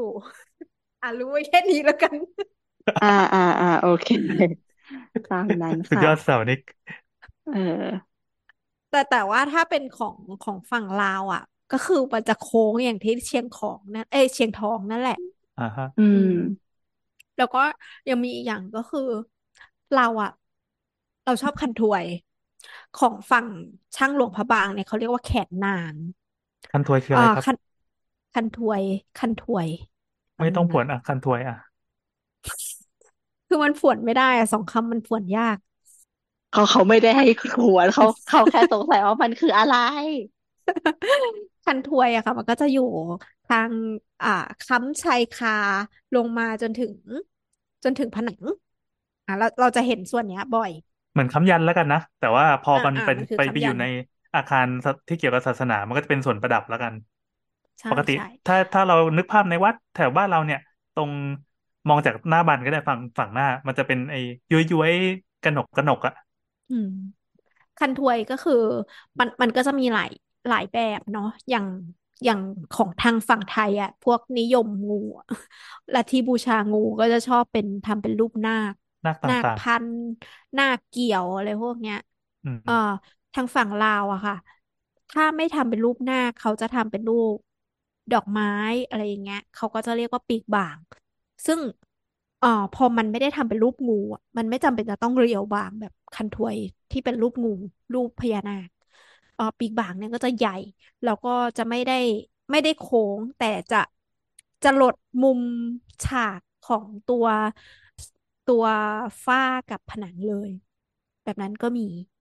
ในไทยก็เห็นในไทยก็เห็น ไม่ไม่ได้ขาดกันโดยชัดเจนในไทยก็อาจจะเห็นตามฝั่งอีสาน อืมอ๋อแล้วก็เราก็มาสังเกตอีกอย่างหนึ่งก็คือ อันเนี้ยเราสังเกตตั้งแต่ไทยแหละ คือเราไปอ่านมาจากไหนก็ไม่รู้อะไรที่ลืม คือเขาบอกบอกว่า เราเคยเห็นวัดที่ตรงฝั่งประตูอะค่ะ จะมีการวาดเทพทวารบานปะอืมอืมอ๋อคนไทยชอบมาก มีเทพทวารบานเยอะ ยักษ์มั่งเทพมั่งอะไรอย่างนี้อ่า แต่ของลาวอะ จะไม่ค่อยมี เพราะว่า ไอ้ตัวอ่าแบบคติไทยอะค่ะ มันไม่มีเทพที่อยู่ตรงประตู ไม่จำเป็นต้องมีเทพที่อยู่ประตู อ่าแต่ว่าไอ้แนวคิดการใส่เทพมาตรงประตูเนี่ยมันมาจากฝั่งจีน อ๋อ ที่จะต้องมีมีเทพแบบหน้าขาวหน้าดำมารออะไรอย่างเงี้ยอืม ก็ถูกดัดแปลงจาก อ่าไม่ใช่ ไม่ใช่เทพจีนละเปลี่ยนมาเป็นเทพไทย เทพฝั่งฝั่งฝั่งเราอะฝั่งเอเชีย ฝั่งเอเชียตะวันออกเฉียงใต้ อืมขึ้นมาอืมอืมเออ เราก็แต่แต่หลังๆอะเราเดินไปหลาย ๆ วัด เราก็เห็นนะว่าลาวมี แต่ก็ว่ามีเนาะหลาย ๆ วัดก็ไม่มี เป็นรูเข้าปใจดอกมันก็ไม้คงเฉยคงถ่ายเทกันมาในยุคหลังๆนี่แหละ ๆอืม มีมีหลายอย่างที่เรารู้สึกว่าเปลี่ยน เออแล้วก็เราเข้าไปในโบสถ์หลายที่ แล้วเราก็ถ่ายรูปมาให้ทุกคนในในกลุ่มดู คือเราไม่รู้ว่ามันเรียกว่าอะไร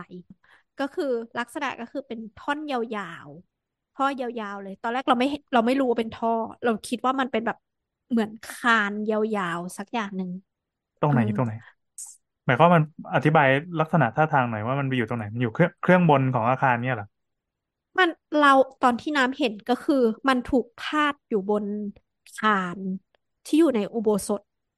แต่ทีอืมเนี้ย มันไม่ได้ถูกพาดแบบสมมาตรอะเข้าใจปะถ้ามันถูกคิดไว้ว่าเป็นส่วนหนึ่งของอาคารอย่างเช่น อุโบสถที่วางพระประธานอะมันไม่มีทางที่จะวางไว้แค่ฝั่งเดียว ตอนที่น้ำไปเจอก็คือมันวางอยู่ฝั่งเดียว แล้วน้ำก็เลยสงสงสัยว่า อันเนี้ยแปลกมันอาจจะไม่ใช่มันอาจจะไม่ใช่ส่วนประกอบของอาคาร ก็เลยส่งไปให้พี่โอดูอ่าพี่โอก็ตอบกลับมาว่า เออ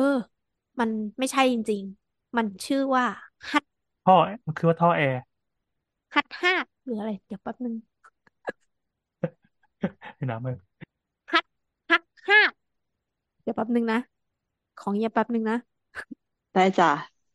จำไม่ได้ว่าพี่โอเขียนว่าอะไร แต่ประมาณเนี้ยฮัตห้าห้าอ่าระหว่างที่คุณน้ำกำลังหาอยู่นะคะ เราก็มาเดินเล่นในเมืองกันกุ๊บกิ๊บอย่างกับเราดีกว่า เออ ก็นั่นแหละ ถ้าทุกคนเปิด Google Map ไปพร้อมเรา นี่ เรามีวัดในดวงใจมานำเสนอ ยังไงแต่ครับเราอะ ไม่ได้เดินวัดเยอะเยอะเยอะเยอะเยอะขนาดคุณน้ำเพราะว่าเราเน้นกินมากกว่า ก็คือพอไปนั่นไม่แหเยละ อะแต่ว่าเล่าเล่าละเอียดกว่าน้ำอะคิดดูแล้วกัน ไม่นะเราต้องดูเราแลคไป นแก่ไง เออ เราเราไปมาเดี๋ยวเดี๋ยวเขาเรียกว่าอะไร อะ ขอโทษนะ เดี๋ยว พออย่าจ้ะเพิ่งนะคือคือเรากลัวคนคนฟังเขาจะปิดอันนี้แล้วก็วิ่งหนีไปก่อน คือมันไม่ใช่ฮัทฮักมันคือฮางฮดรางรถฮางฮดอะ คืออย่างนี้ อ่า สิ่งที่น้ำอธิบายเราขอขออนุญาตแทรกพอยเราทนไม่ไหวจริงๆพอพอเห็นเห็นฮัทฮักคือเราพยายามเซิร์ชอ๋อว่าเออตอนนั้นที่ถ้าเราเฉเราลยรู้ว่าแล้วว่ามันคืออะไร เรารู้แล้วมันคืออะไร โอเค รางรางเยี่ยมรถมาอะกฮัทฮักเยี่ยมโอ๊ยแก้กไปวายจบจบแค่นี้ได้ไหมปิดเลยปกติเราจะไม่อีดิทเราอยากถอยกลับไปแก้มากเลย เอาฮัทฮักออกมาคือ คือมันเป็นรางที่เขาdecorate เป็นรูปรูปรูปงูยักษ์แล้วกันอยู่ฝั่งหนึ่งของผนังโบสถ์อะที่อยู่เหนือเหนือผนังที่มันเป็นผนังแล้วหนักนะอยู่ชิดกับใต้ใต้ใต้คานแล้วกันเนาะแล้วก็ชิดไปฝั่งเดียวทาสีทองที่น้ำไปเจอมาเออแปลกดีคืออะไรก็ไม่รู้ ก็คือเอ่อคุณติงลี่ก็บอกว่า อันนี้เป็นรางสงน้ำพระหรือเปล่าใช่ครับ มันคือฮางฮดเอาไว้รดน้ำพระรดน้ำพระนี่ก็ คือมันมีระบบที่ว่าพระไปอยู่ตรงกลางใช่ป่ะ แล้วตัวเนี้ยมันจะเป็นท่อ แล้วก็เขาก็เอาไอ้ตัวเนี้ยเป็นประดับประดับข้างนอกอะเพื่อบังบังความเป็นท่อไว้ เหมือนกากอยอะนึกแบบนั้นนะเออแล้วเอก็อเอฟื้อนแล้วก็ปล่อยน้ำมา ฟูบฮัทห้าครับ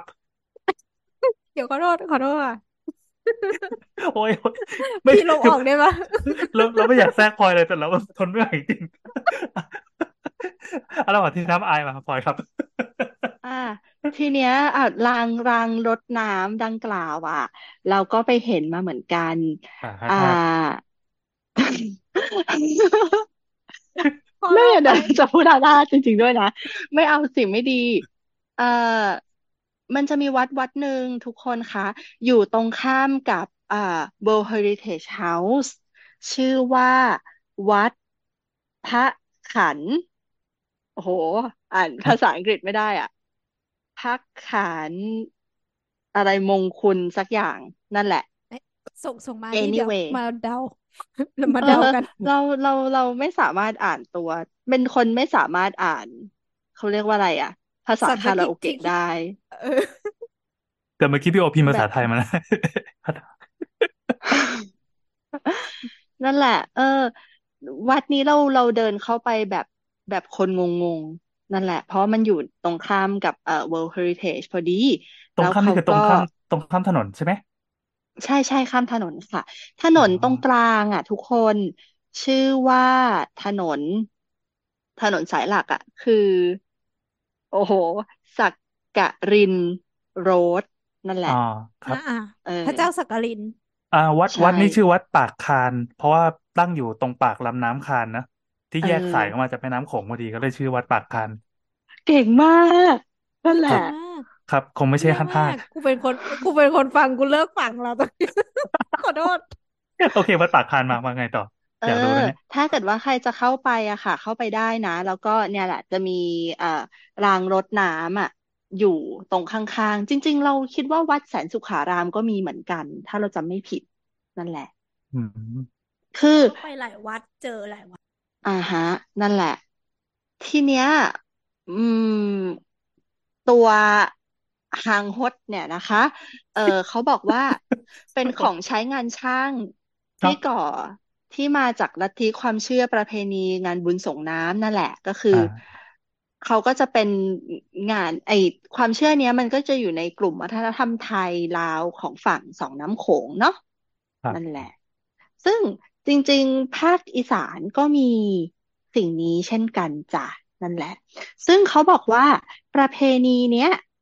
พี่เขาเรียกว่าประเพณีฮดสรงเหมือนส่งน้ำอะค่ะอืมเป็นประเพณีเก่าแก่แถบทางอีสาน ซึ่งจริง ๆ เป็นประเพณีที่ได้รับอิทธิพลมาจากอาณาจักรล้านช้างอืมนั่นแหละ original อยู่ที่ลาวอืมนั่นแหละ นั่นแหละ นั่นแหละ เขาเรียกสิ่งเนี้ยว่าฮางฮดหรือว่ารางรินก็ได้ ก็ลักษณะโดยทั่วไปนะคะ เขาจะใช้ไม้เนื้อแข็งในการแกะสลักเป็นรูปพญานาค ความยาวเนี่ยก็จะอยู่ที่ประมาณสามเมตรถึงสามจุดห้าเมตร แล้วก็แล้วแต่จริง ๆ ก็แล้วแต่ขนาดของวัด แล้วแต่ปริมาณพระที่มีอยู่ในวัดด้วย เช่นกัน นั่นแหละ ซึ่งเขาแกะสลักเป็นรูปพญานาคเนี่ย เพราะว่าเขาจะสะท้อนแหละว่า ญานาคมีความสำคัญ ก็พญานาเป็คนให้หน้ำ นึ่งคือ ใช้เป็นเป็นเรื่องของความเชื่อหนึ่งสองคือเราเวลาบวชเราก็จะเรียกว่าบวชนาคถูกไหม อ่า นั่นแหอืละ มเพราะว่ามีนาคที่อยากมาบวชแต่ก็เป็นเดรัจฉานบวชไม่ได้นั่นนี่อะไรเงี้ย แล้วก็โดยโดยความเชื่อของท้องถิ่นเอง ประมาณนั้น คือนั่นคือแหอละย่างค่ะ นี้เอ่อเหมือนอืพมอพอนาคบวชไม่ได้อะนาคก็พยายามจะมีซีนต่างๆ ที่อยู่ในวัดมากมาย แบบขอเข้าไปเนียนๆขอไปใกล้ๆหน่อยเถอะขอมีบทหน่อยเถอะอะไรเงี้ย เราเลยจะเห็นนาคอยู่เต็มไปหมดเลย ในวัด อืมอุ้ยแล้วพลอยนิกแบบเก่งมากนี่คือคือจำมาได้หมดเลยเหรออ๋อเปล่า Google ไปด้วย ครับ คือเราด้วยอะสงด้วยคืออด้วยย่างนี้คำว่าฮางฮเราด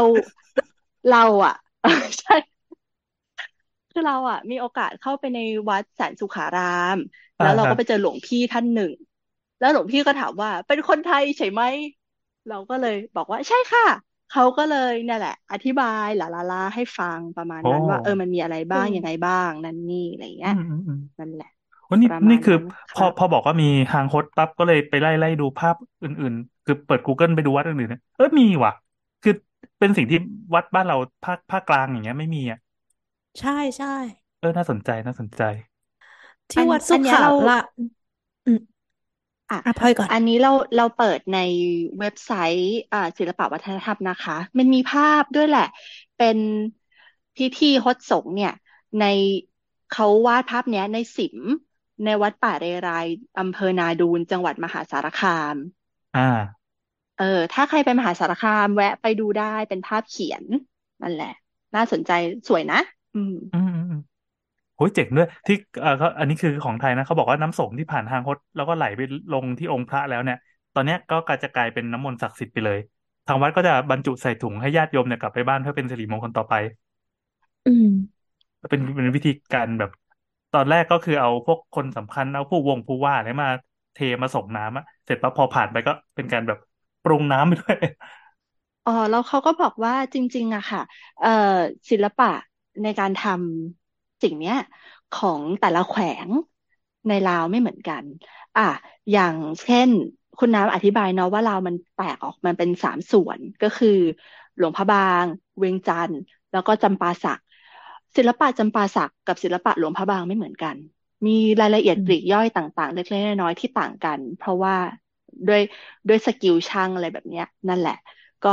ถ้ามีโอกาสได้ไป ทั้งหลวงพระบาง เวียงจันทน์แล้วก็ไปเที่ยวแถบแถบจำปาสักก็ลองไปดูได้ค่ะ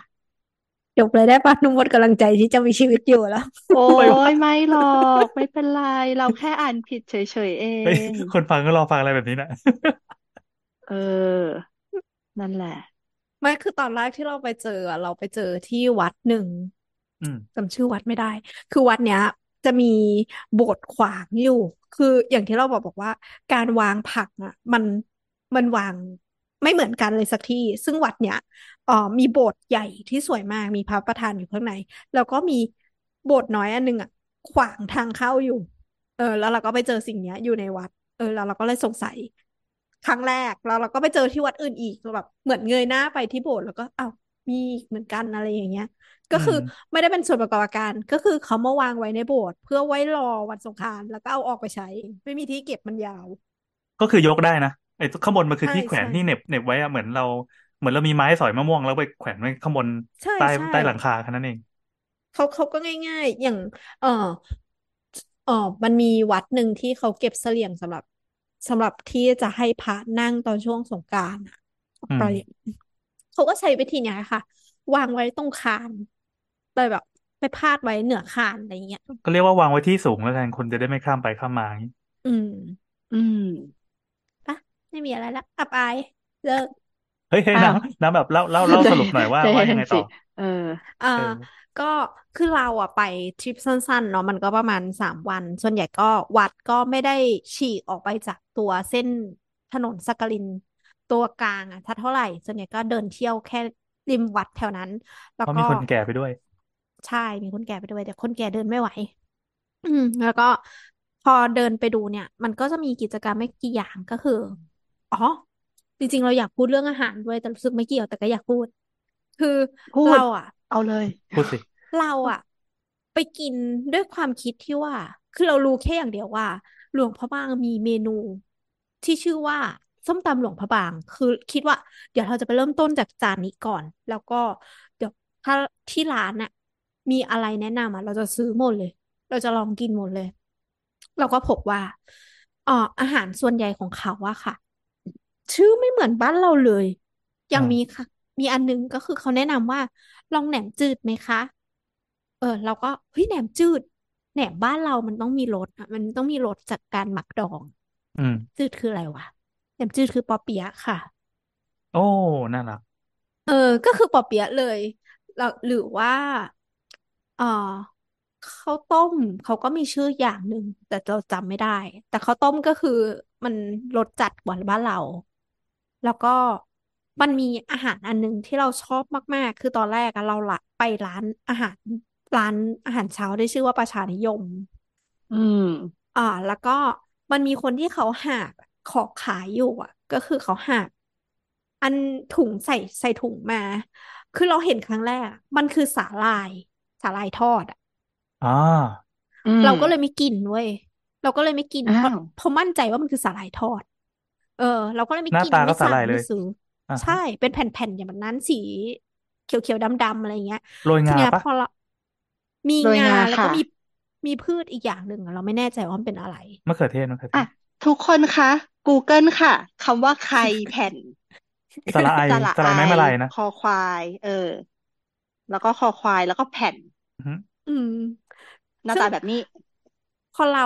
พอเราไม่กินอะ เราเราได้ไปอีกร้านหนึ่งก็คือ ร้านปรินเซสอะปรินเซสเอสตรองอะมันอืมีมออเดิร์ฟที่เป็นแบบหลวงพระบางออเดิร์ฟเป็นเซตมา ซึ่งเราไม่รู้ว่าในเซตมีอะไร แล้วมันก็มีไอ้แผ่นเนี้ยมาอะจังหวะเนี้ยมันต้องชิมแล้วล่ะ เพราะว่ามันอยู่ตรงหน้า เราก็กินไปแล้วแบบสาหร่ายสาหร่ายสาหร่ายกินไปอร่อยไหมมันก็เหมือนแต่ว่ามันมันไม่ใช่สาหร่าย มันมีความสโมกมากกว่า แล้วมันก็แบบเรารู้สึกว่ามันมันคล้ายๆสาหร่ายแต่มันอร่อยกว่า เออ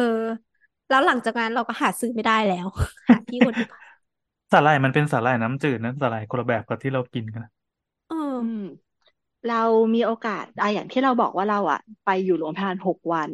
แล้วเราก็มีโอกาสไปนั่งดูหลวงพระบาง short film กับเขาด้วยเว้ยแล้วก็มีเหมือนเป็นเทศกาลหนังสั้นของของลาวเป็นลาว short film festival เอซึ่งอสัปดาห์ที่เราไปอะ เขาก็จะเป็นสารคดี เกี่ยวกับวิถีชีวิตแล้วกัน เออของของคนลาวก็จะมีส่งมาจากทางจำปาสักเอยคือคือแขวงนู่นนั่นนี่โน่นนักเรียนนักศึกษาเขาก็ทำเป็นหนังสั้นแบบเนี้ยค่ะ แล้วเรื่องสุดท้ายอะเอ่อมาจากนักศึกษาในหลวงพระบาง แล้วเขาทำเรื่องเนี้ย เรื่องไคแผ่น ก็อืคืมอเป็นด็อกิเมนทรีว่าด้วยเรื่องของการนั่งเรือล่องลำน้ำขึ้นไป เพื่อไปเก็บสาหร่าย แล้วก็เอาลงมาทำให้เป็นไข่แผ่น เขาบอกว่าช่วงที่เราไปอะ มันยังเป็นช่วงอ่าฝนตกอยู่เนาะก็เดือนกันยาอย่างเงี้ยเขาบอกว่าสาหร่ายที่อร่อยอะ จะต้องเก็บในช่วงฤดูหนาว เพราะว่าหนึ่งฝนไม่ตก น้ำมันก็จะนิ่งกว่า มันจะไม่มีฝุ่นมีตะกอนมีอะไรเงี้ย มามาติดอยู่กับสาหร่ายน้ำจืด แล้วเขาจะเก็บมา เนี่ยทำให้มันแห้งก่อน แล้วก็ล่องเรือกลับ ซึ่งระหว่างทางการล่องเรือด้วยความที่น้ำมันหลากเอยอะไรเอยมันก็อันตรายใช่ไหมพอกลับมาถึงหมู่บ้านปุ๊บผู้หญิงในหมู่บ้านก็จะทำความสะอาด เอาเศษฝุ่นเศษทรายเงี้ยออกมา แล้วก็ทำให้มันเป็นแผ่นแล้วเขาก็จะปรุงรสด้วยเอ่อมีมะเขือเทศแห้ง มีกระทงกระเทียมใด ๆ แล้วก็โรยด้วยงานั่นแหละค่ะ ประมาณนั้น เป็นของฝากเป็นของดีของเมืองหลวงพระบาง นะจ๊ะ อยากกินเลยเมื่อกี้ลองไปเปิดในแอปสีน้ำเงินเอ้ยมีขายด้วยว่ะ แต่รีวิวบอกว่ามันแพงดูมันมาก เหมือนมันแก่ไปหน่อย แพงใช่ป่ะเออ อืมห้าแผ่นร้อยสี่สิบห้าตอนอืน้ำมไปคือสามถุงร้อยอะ โอ้โหอืมอืม ซึ่งซึ่งซึ่งเหมือนแก่ไปก็ไม่อร่อย อืม เพราะว่ามันจะเหนียวนั่นแหละก็คือเหมือนเป็นสารคดีที่เขา อธิบายวิธีการทำไข่นี่มัแผ่นนให้เราซอฟัฟต์งพาวเวอร์นั่นี่นหแหว่าละใช่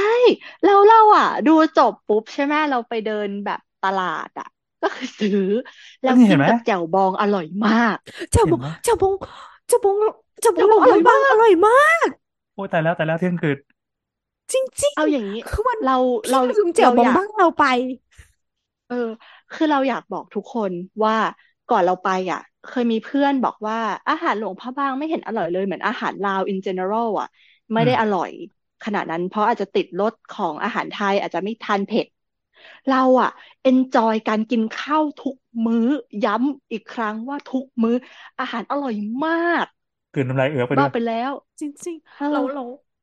คือแจ่วบองอะ เราจะบอกว่าแจ่วบองบ้านเรามันเผ็ดเค็มใช่ไหมอ่าฮะเดี๋ยวพูดปุนน้ำลายแตกเลย คือเออแจ่วบองจริขงองหลวงพระบางอะ มันมันเหมือนน้ำพริกเผาอะพี่ คือมันไม่ได้มีแค่เผ็ดเค็มอะ มันจะอ๋อมีแบบมีความหวานด้วยอะไรอเหมือนย่างรสเงี้ชายติรสชาติมันจะกลมกว่าเงี้ยนะใช่รสชาติมันจะกลมกว่าตอนแรกคือน้ำแบบเขาบอกแจ่วบองคือแบบตาแบบ อืมแจ่วบองก็แจ่วบองวะคือซัดไปแบบอร่อยมาก มีความสุขมากแฮปปี้เราก็มีสลัดหลวงพระบาง อะอืสลัดมหลวงพระบาง คือ เราเราไม่แน่ใจประมาณไหน แต่ว่ามันประมาณว่าจำไม่ได้ แต่อร่อยเอออธิบายดีว่ะอะอ่าอ่าอ่าสลัดหลวงพระบางใช่ไหมมันช่วก็งพคือลอยเป็นสขิงลัดผัก เออ ช่วงพลอยขิงว่าจริง นั่นแหอะละเออสผักอะไรลัดอะหลวง มันเป็นผักแบบผักฝรั่ง ใช่ มันคือฟิวชั่นฟู้ดมันคือฟิวชั่นฟู้ดเว้ยอ๋สิ่องเหรอเนี้ยไม่จไม่ใช่ริงของเก่าใช่ไหมๆ ไม่ คือเขาอะได้รับอิทธิพลจากอาหารฝรั่งเศสมาใช่ไหมเอเครื่องอปรุงหลักของเขาอะคือมันจะมีผักชนิดหนึ่งที่อร่อยมาก เรียกว่าผักน้ำซึ่งคือผักอะไรน้ำอะอ่าอธิบายไม่ถูกเว้ยเฮ้ย เฮ้ย เราอะ เราอะคุยกันกับป้าบอกว่า ผักชนิดเนี้ย มันไม่ใช่ผักที่เราเคยกินมาก่อนเว้ยแต่หน้าตามันจะเหมือนผักผักสลัดบ้านเราอะที่เราอืกินปม กติอะ แต่มันอืไม่เหมมือนพี่มันไม่เหมือนมันมีรสของมัน เออ นั่นแหละ อะ ก็จริง ๆอะมันเป็นผัก เขาเรียกว่าสลัดหลวงพระบาง อ่า อธิบายยังไงดีวะ นั่นแหละ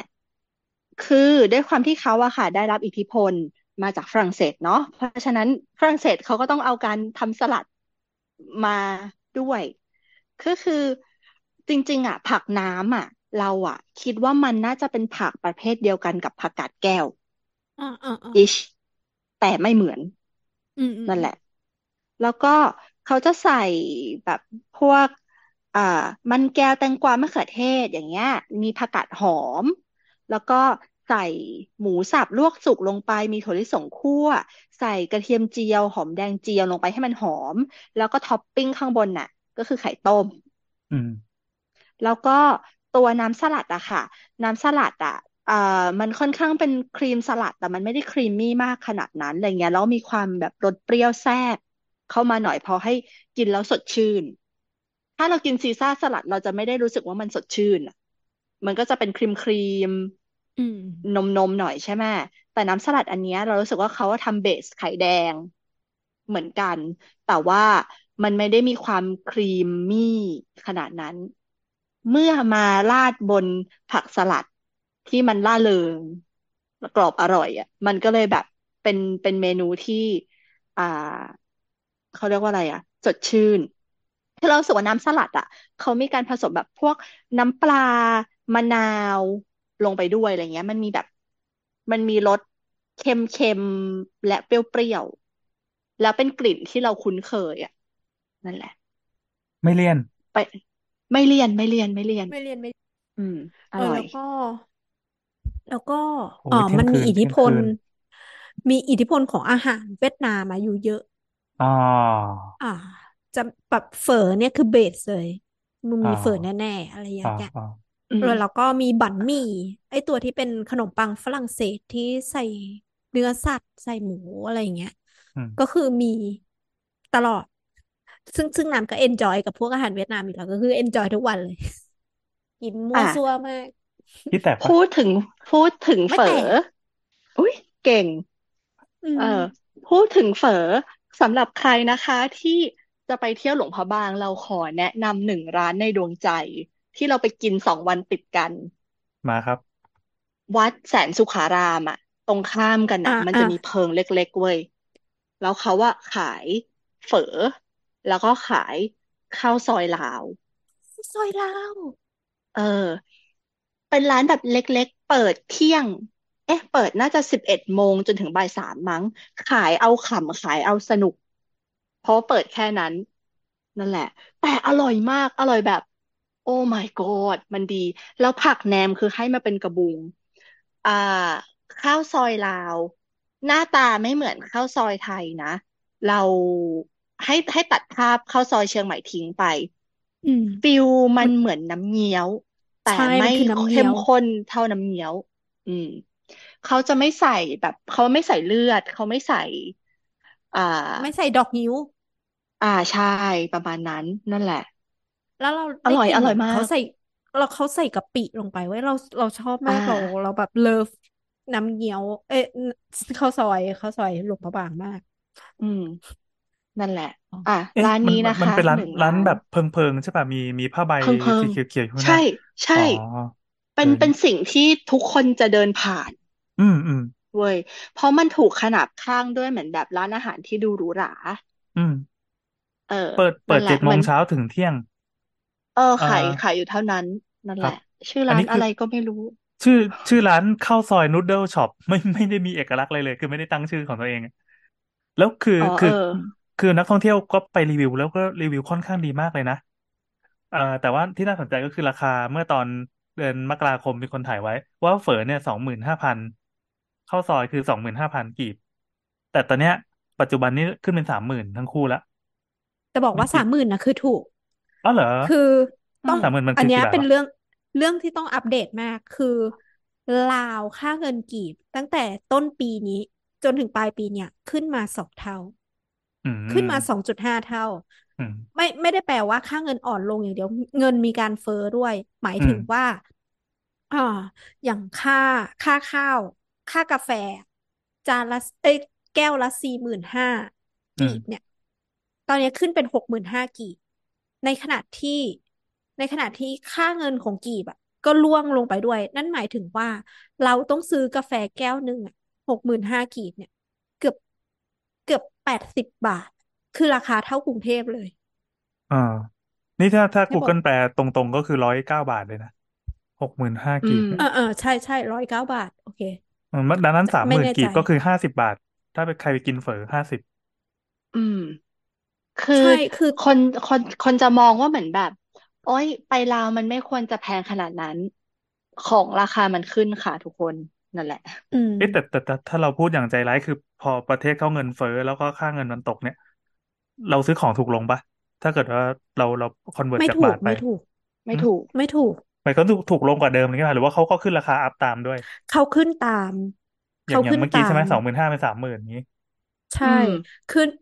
ค่าเงินมันอ่อนลง ถ้าโดยปกติถ้าราคามันเท่าเดิมอะเราอะจะซื้อซื้อในก้อนเท่าเดิมอะแต่เราแลกเงินได้มากขึ้นถูกไหมอืมแต่อันเนี้ยราคาของอะมันขึ้นด้วย อืมเราเราคือคำแนะนำก็คือแลกเงินกีบอะแลกให้พอดีตัวแลกให้ขาดเลยยังดีกว่า คืออย่างน้อยก็ใช้เงินบาทได้ แต่ถ้าเหลือกลับมาคือไม่ได้เลยแลกคืนไม่ได้เลย อืมอืมเหมือนเราถามถามน้องที่เป็นลูกน้องชาวลาวเขาก็บอกว่า เออเหมือนตอนเนี้ยเขาเขาบล็อกไม่ให้ใช้เงินต่างชาติด้วย คือถ้าเป็นแบบใช่คนที่นะคือยังไงก็ตามต้องไปเป็นกีบก่อนไม่งั้นมันมันพังกว่านี้อืม เพราะว่ามันร่วงร่วงลงมาสองเท่า อะ ถ้าเกิดแบบ คือตอนตอนนั้นเราก็ถามพลอยพลอยไปก่อนเราใช่ไหมถามว่า ควรจะแลกเป็นเงินสกุลอะไรอืเอมอเพราะว่าคนแก่อย่างคนแก่บ้านเราเราไปอธิบายเรื่องเนี้ยเขาก็บอกว่าเฮ้ยตอนสมัยเขาไปอะเขาใช้บาทเขาใช้อ่าบาทเลยอะไรอย่างเงี้ยเราก็บอกว่ามันไม่ได้แล้ว ตอนตอนนั้นกับตอนนี้มันไม่ได้แล้ว คือเขากำหนดว่าไม่ให้ใช้บาทอะไรอย่างอืเงี้มยอืมอืมอืมเพราะว่าถ้าถ้าคนหะ ตอนเนี้ยค่าเงินมันร่วงเนาะกีบมันร่วง แล้วคนหันไปเกิดใช้บาทหมดอะเอ๊ะแม้สกุแม้ลแต่เงิโซนนเนี่ท่ยองเที่ยวด้วยเหรอโซนท่องเที่ยวก็ต้องบังคับกีบเนี่ยเหรอเป็นกฎลงมาบังคับปะกีบค่ะอ๋อแต่แต่ว่าถามว่าเราใช้สกุลเงินอื่นได้ไหมเขารับนะ แต่ว่าถ้าเทียบกันแล้วอะจ่ายกีบอาจจะถูกกว่า อืม อืมแต่ก็เข้าใจแต่ก็อะไม่อารมณ์ประมาณมากเหมือนเหมือนแหล่งท่องเที่ยวที่มันรับนักท่องเที่ยวต่างชาติเยอะๆมันก็เป็นแบบเอ้ยแบบนิดนึงแล้วกัน แล้วอ่าเรื่องเรื่องอาหารเรื่องเงินละอ่า เรื่องการเดินทางล่ะ อยู่ในนั้นนี่คือคือใช้ชีวิตยังไง มีโบกรถหรือว่าอย่างนี้บ้างไหมเอออย่างน้ำอะ อย่างน้ำก็คือ ถ้าถ้ายากสุดก็คือจากสนามบินอะ เข้าไปที่หลวงพระบาง มันประมาณสิบเอ็ดกิโล คือตรงเนี้ยต้องใช้รถรับจ้าง ซึ่ง อ่า เราบินไปปุ๊บอะตรงข้างหน้ามันก็จะมีคิวรถนั่นแหละ แต่ว่า เอาให้ชัวร์อย่างน้ำไม่ชัวร์น้ำจองรถ จากตั้งอืแต่มไทยเลย จองในคลุกอะไรประมาณเนี้ยอืมก็ก็ราคาไม่แพงเออก็ได้เหมารถแต่แล้วก็ในเมืองอย่างมีไปวัดวิชุนทราชนะคะ มันอยู่นอกเขต มันอยู่นอกเขตตรงถนนเส้นหลักใช่ไหม ก็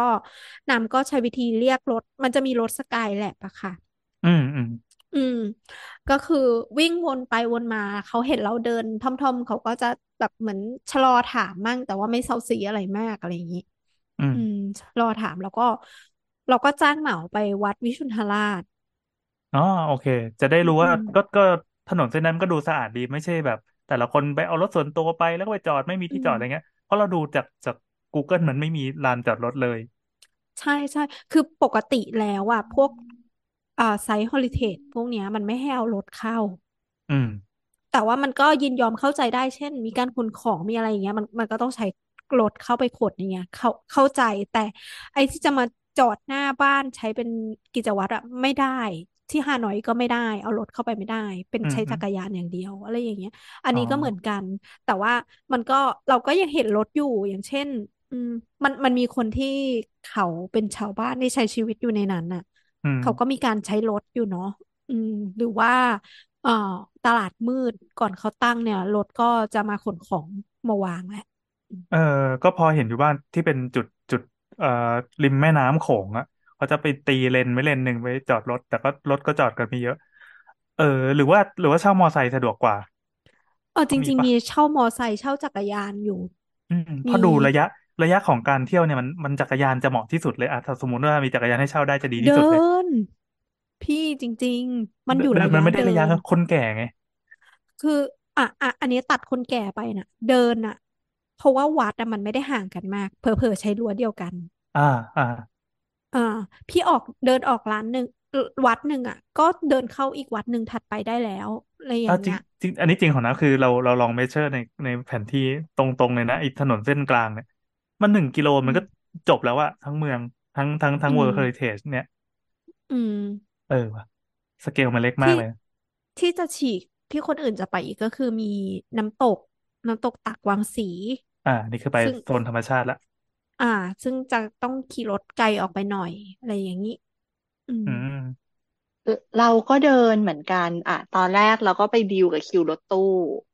ว่าพี่ค่ามาสองคนจ่ายเป็นเงินบาทได้ไหมยังไม่ได้แลกตังค์เลย เขาก็อะได้น้องสองคนก็สองร้อยบาทคนละหนึ่งร้อยแล้วก็อะโอเคได้ค่ะ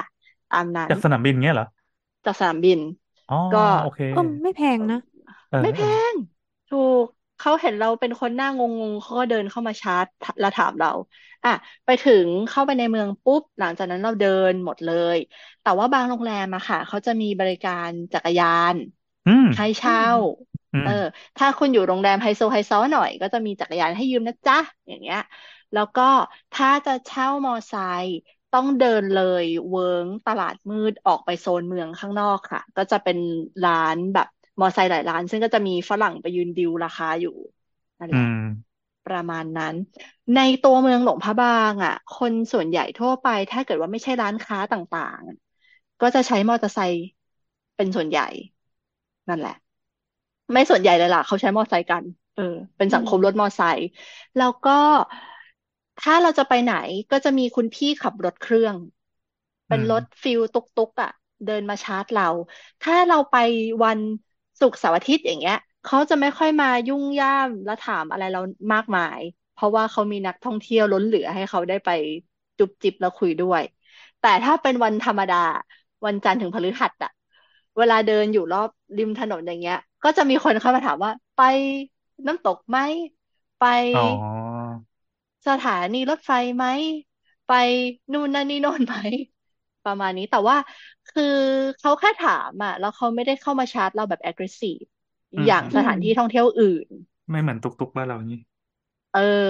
ไม่ไปแล้วด่าพ่ออะไรเงี้ยไม่มีนั่นแหละนวดไหมประมาณนั้นใครมาสาดใครมาสาดเออ ก็ก็จะไม่มี feel นั้นนั่นแหละ ก็น่ารัก เรารู้สึกว่าโทนก็น่ารักถ้าเขาเหงาเฉยๆเพราะมันไม่ค่อยมีคนอืมนั่นแหละค่ะ อืม ออกย้อนกลับไปถึงเรื่องอาหาร อืม เราอะมี list ร้านอาหารเยอะมาก แต่ส้มตำที่อร่อยที่สุดทุกคนจดค่ะ จดจดจดครับอะไรอะ มันมันจะมีเป็นถนนฟิลแบบถนนคนเดินกาดแบบไม่ใช่กาดสิตลาดมืด แล้วตรงตลาดมืดอะค่ะ มันจะมีซอยหนึ่งเว้ยทุกคน ชื่อว่า เนี่ย Street for Night Market Food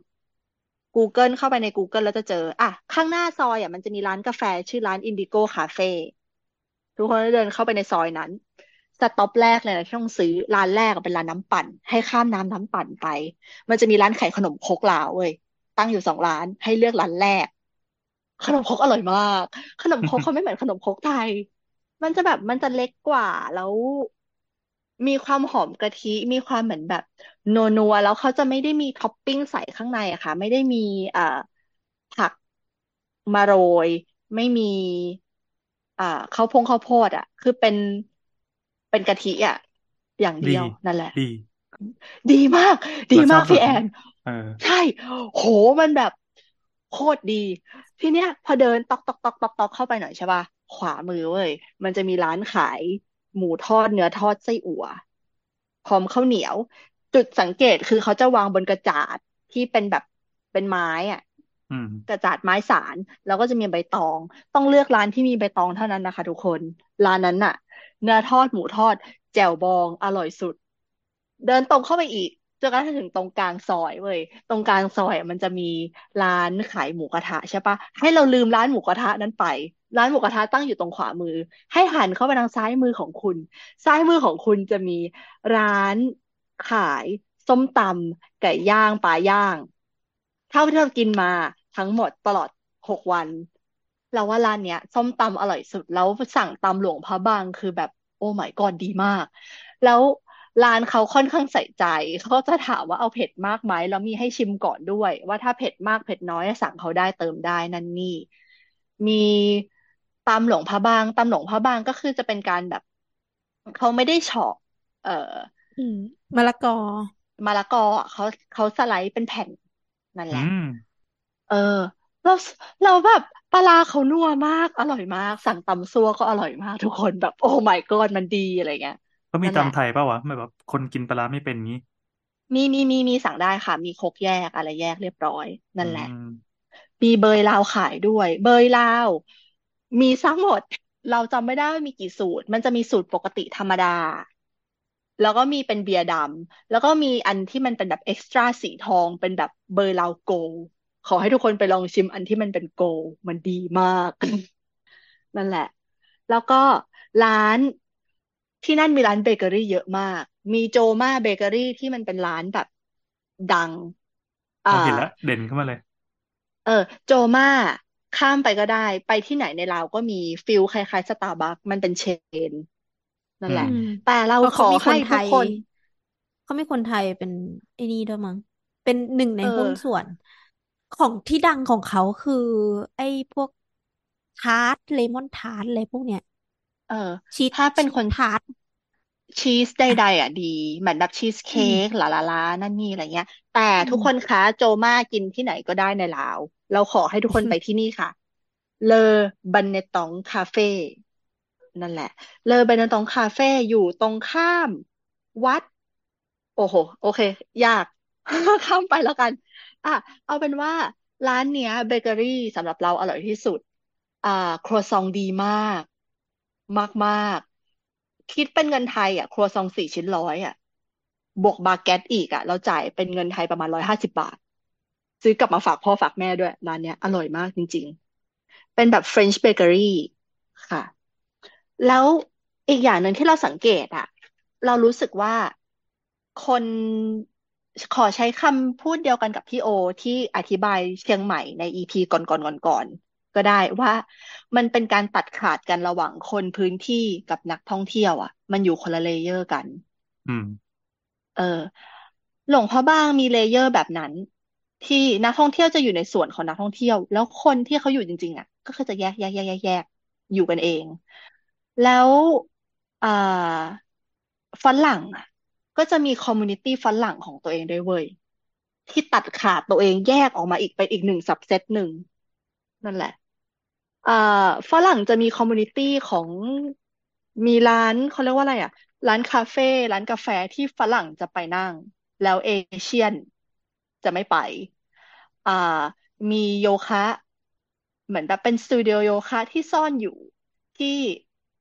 มีแต่ฝรั่งเทั้งนั้นเลย แล้วก็เอเชียนจะไม่รู้ว่ามีสิ่งนี้อยู่อะไรเงี้ยประมาณนั้นนั่นแหละ เออ ก็เลยรู้สึกว่าคอมมูนิตี้ฝรั่งเขาค่อนข้างแข็งแรงมาก ๆฟีลเหมือนแบบ สมุยเมื่อก่อนที่ก็มีฝรั่งคอมมูอะอืม เอาลูกมาเรียนนั่นนี่มาเรียน แต่ว่าโดยมากฝรั่งที่อยู่หลวงพระบางจะเป็นคนแก่ อืม แบบเป็นคนฝรั่งเศสที่เกษียณแล้วแล้วก็ย้ายมาอยู่ประมาณนี้ค่ะ เขาก็เลยจะมีเหมือนเป็นแบบเป็นชุมชนฝรั่งเศสของเขาประมาณนั้น อืม นั่นละจ้ะเฮอ๋อเออ ที่เราไปอะ เราไปช่วงที่น้ำหาเขาวนะเมื่อกี้น้ำหาวเราเห็นเพใช่ราะขนาดเออน้ำใช้อวตารนั้นเนี่ยเออ อวตารมันอ้าแสดปากงว่า ค้างแสดงว่าข่าวใหญ่มาก อ่าเอขออต่อเราไปช่วงที่เขาจัดแข่งเรือยาวกันพอดีเลยเว้ย อืม เออเพราะว่าอย่างที่คุณน้ำเล่าอะค่ะเหมือนช่วงออกพรรษาหลาลาล่าเขาจะมีงานไหลเรือไฟใช่ไหมก่อนหน้านั้นน่ะเขาจะจัดทัวร์นาเมนต์แข่งเรือยาวกัน ซึ่งเรือยาวอะในทุกๆปี หลวงพระบางอะเป็นเจ้าภาพในการจัด ซึ่งแต่ละแขวงของลาวที่อยู่เรียงรายริมแม่น้ำโขงอะจะส่งทีมมา เหมือนมาแข่งที่นี่อะไรเงี้ยเออ เป็นหลวงพระบางโทฟี่ ซึ่งวันแรกที่เราไปอะแม่น้ำคานอะ จะเป็นแม่น้ำที่เขาใช้ในการฝึกซ้อม เขาจะไม่ไปซ้อมในน้ำโขง เออ เขาจะซ้อมกันอยู่ริมน้ำคานแล้วก็จะเห็นเนี่ย คนแบบบึดจำบึดบึดจำบึดสู้ๆกันนั่นนี่อะไรเงี้ย พยายามเหมือนแบบแข่งฝีพาย วันงานจริงอะ เราก็ไปพอดีวันงานเป๊ะฟิลเหมือนไปงานวัดเลยทุกคนเดินเข้าไปแล้วก็แบบ อ่า รถมอเตอร์ไซค์ต้องจอดอยู่ข้างหน้า มีการเก็บค่าจอดรถมอเตอร์ไซค์ด้วยนะจ๊ะ แล้วก็มันจะเป็นซอยเล็ก ๆ ใช่ไหมแล้วมันจะมีบ้านชาวบ้านอะ ตั้งอยู่สองฝาก แล้วเขาก็จะเอาเหมือนแบบเป็นเชือกอะ มากั้น กั้นทางแล้วเราต้องจ่ายค่าผ่านทางเขาเว้ยเหมือนแบบให้ร้อยกีบสิบกีบยี่สิบกีบแล้วแต่ศรัทธาประมาณนั้นแล้วเขาก็จะเอาเข็มกลัดนะมาติดให้เราเป็นค่าผ่านทาง เออก็น่ารักดี นั่นแหละ พอเข้าไปในงานปุ๊บก็คือมี เครื่องเล่นมีปาลูกโป่ง มียิงปืนหลาลาล่าอะไรเงี้ย แล้วไฮไลท์ที่สุดเลยก็คือ เป็นเต็นท์สำหรับดูแข่งเรือค่ะ ปีเนี้ย เป็นปีแรกที่หลวงพระบางไม่เชิญ ทีมแข่งเรือจากแขวงอื่นมาแข่งด้วย เพราะว่าปีที่แล้วอะ หลวงพระบางตกตั้งแต่รอบแรกอ้าวเออ ปีนี้เขาก็เลยเปลี่ยนกฎใหม่ ว่าอะไรวะให้แต่ละบ้านใช่ใช่ท่านไปนั่งคุยกับเขามาเขาบอกว่าโอ้ยปีนี้เปลี่ยนกฎใหม่ ไม่เชิญละแขวงอื่น เลิก เอาให้แต่ละบ้านน่ะเหมือนแบบแต่ละหมู่บ้านอะ ส่งทีมตัวแทนมาแล้วก็แข่งกันเองในหมู่บ้าน ทีเนี้ย ตารางการแข่งของเขาอะปกติอะเวลาแข่งหนึ่งคู่สองสองคู่สามคนที่ตกรอบก็คือตกรอบไปเลยใช่ไหมเป็นคนอ่าแพ้แล้วเขาจะหาเอาที่หนึ่งแต่อ่าไม่ กติกาเขาอะก็คือคนชนะมันก็จะคือไต่สายคนชนะไปเรื่อยๆเว้ยแล้วคนแพ้ทั้งหมดอะมันก็จะเป็นไต่สายคนแพ้มาแข่งกันเรื่อยๆเรื่อยๆเรื่อยๆจนกระทั่งหาคนชนะจากสายผู้ชนะ แล้วก็คนชนะจากสายผู้แพ้ แล้วก็เอาไอ้สองคนเนี้ยมาแข่งกันรอบไฟนอลงงปะเอองง เออ แล้วเราก็ถามเขาไว้ว่าอ้าวแล้วทำไมถึงเป็นกติกาแบบนี้ เขาก็บอกว่า มันเป็นการให้โอกาส ทีมที่แพ้เป็นครั้งที่สองไม่ใช่ว่า พอแพ้แล้วก็หมดกำลังใจ ปีนี้ฉันแข่งรอบเดียวแล้วฉันก็ตกรอบเลย ไม่ใช่ เขาก็จะได้เหมือนกับว่ามีแรงฮึดว่ายังไงอะ ปลายทางอะ ถ้ายังชนะในสายผู้ชนะ หรือชนะในสายผู้แพ้ ยังไงก็จะไปอยู่ที่รอบรอบชิงชนะเลิศอยู่ดี เออ นั่นแหละ เราแบบว้าวมันมีวิธีคิดนี้ในโลกด้วยเหรอวะ โอเคนะแพ้ไม่คัดออก เออแพ้ไม่คัดออกแต่ให้มาแข่งใหม่แข่งใหม่เรื่อยๆจนกระทั่งเหมือนแบบหาคนชนะจากจากจากทีมผู้แพ้เออแล้วก็ไปเออแข่งกับคนที่ชนะสุดอะไรเงี้ย แล้วเออเราก็แบบ อ่าพอเขาก็เล่าให้ฟังว่าเหมือนแบบมันมีปัจจัยหลากหลายมากๆ ในที่เกิดขึ้นในบริเวณคุ้งน้ำดังกล่าว เช่น กระแสน้ำฝั่งซ้ายอาจจะไหลเร็วกว่า ฝั่งขวาอ๋ออาจจะไหลช้ากว่า อ่า เออ มันแล้วเวลาที่เขาจับฉลากในการแข่ง ว่าจะอยู่ฝั่งซ้ายของแม่น้ำหรือฝั่งขวาของแม่น้ำมันมาจากดวงล้วนๆที่เขาต้องมานั่งจับกันว่า ฉันไปซ้ายเธอไปขวา อืม เออ นั่นแหละ เขาก็เลยบอกว่า อันเนี้ยมันก็คือเหมือนให้แฟร์อะ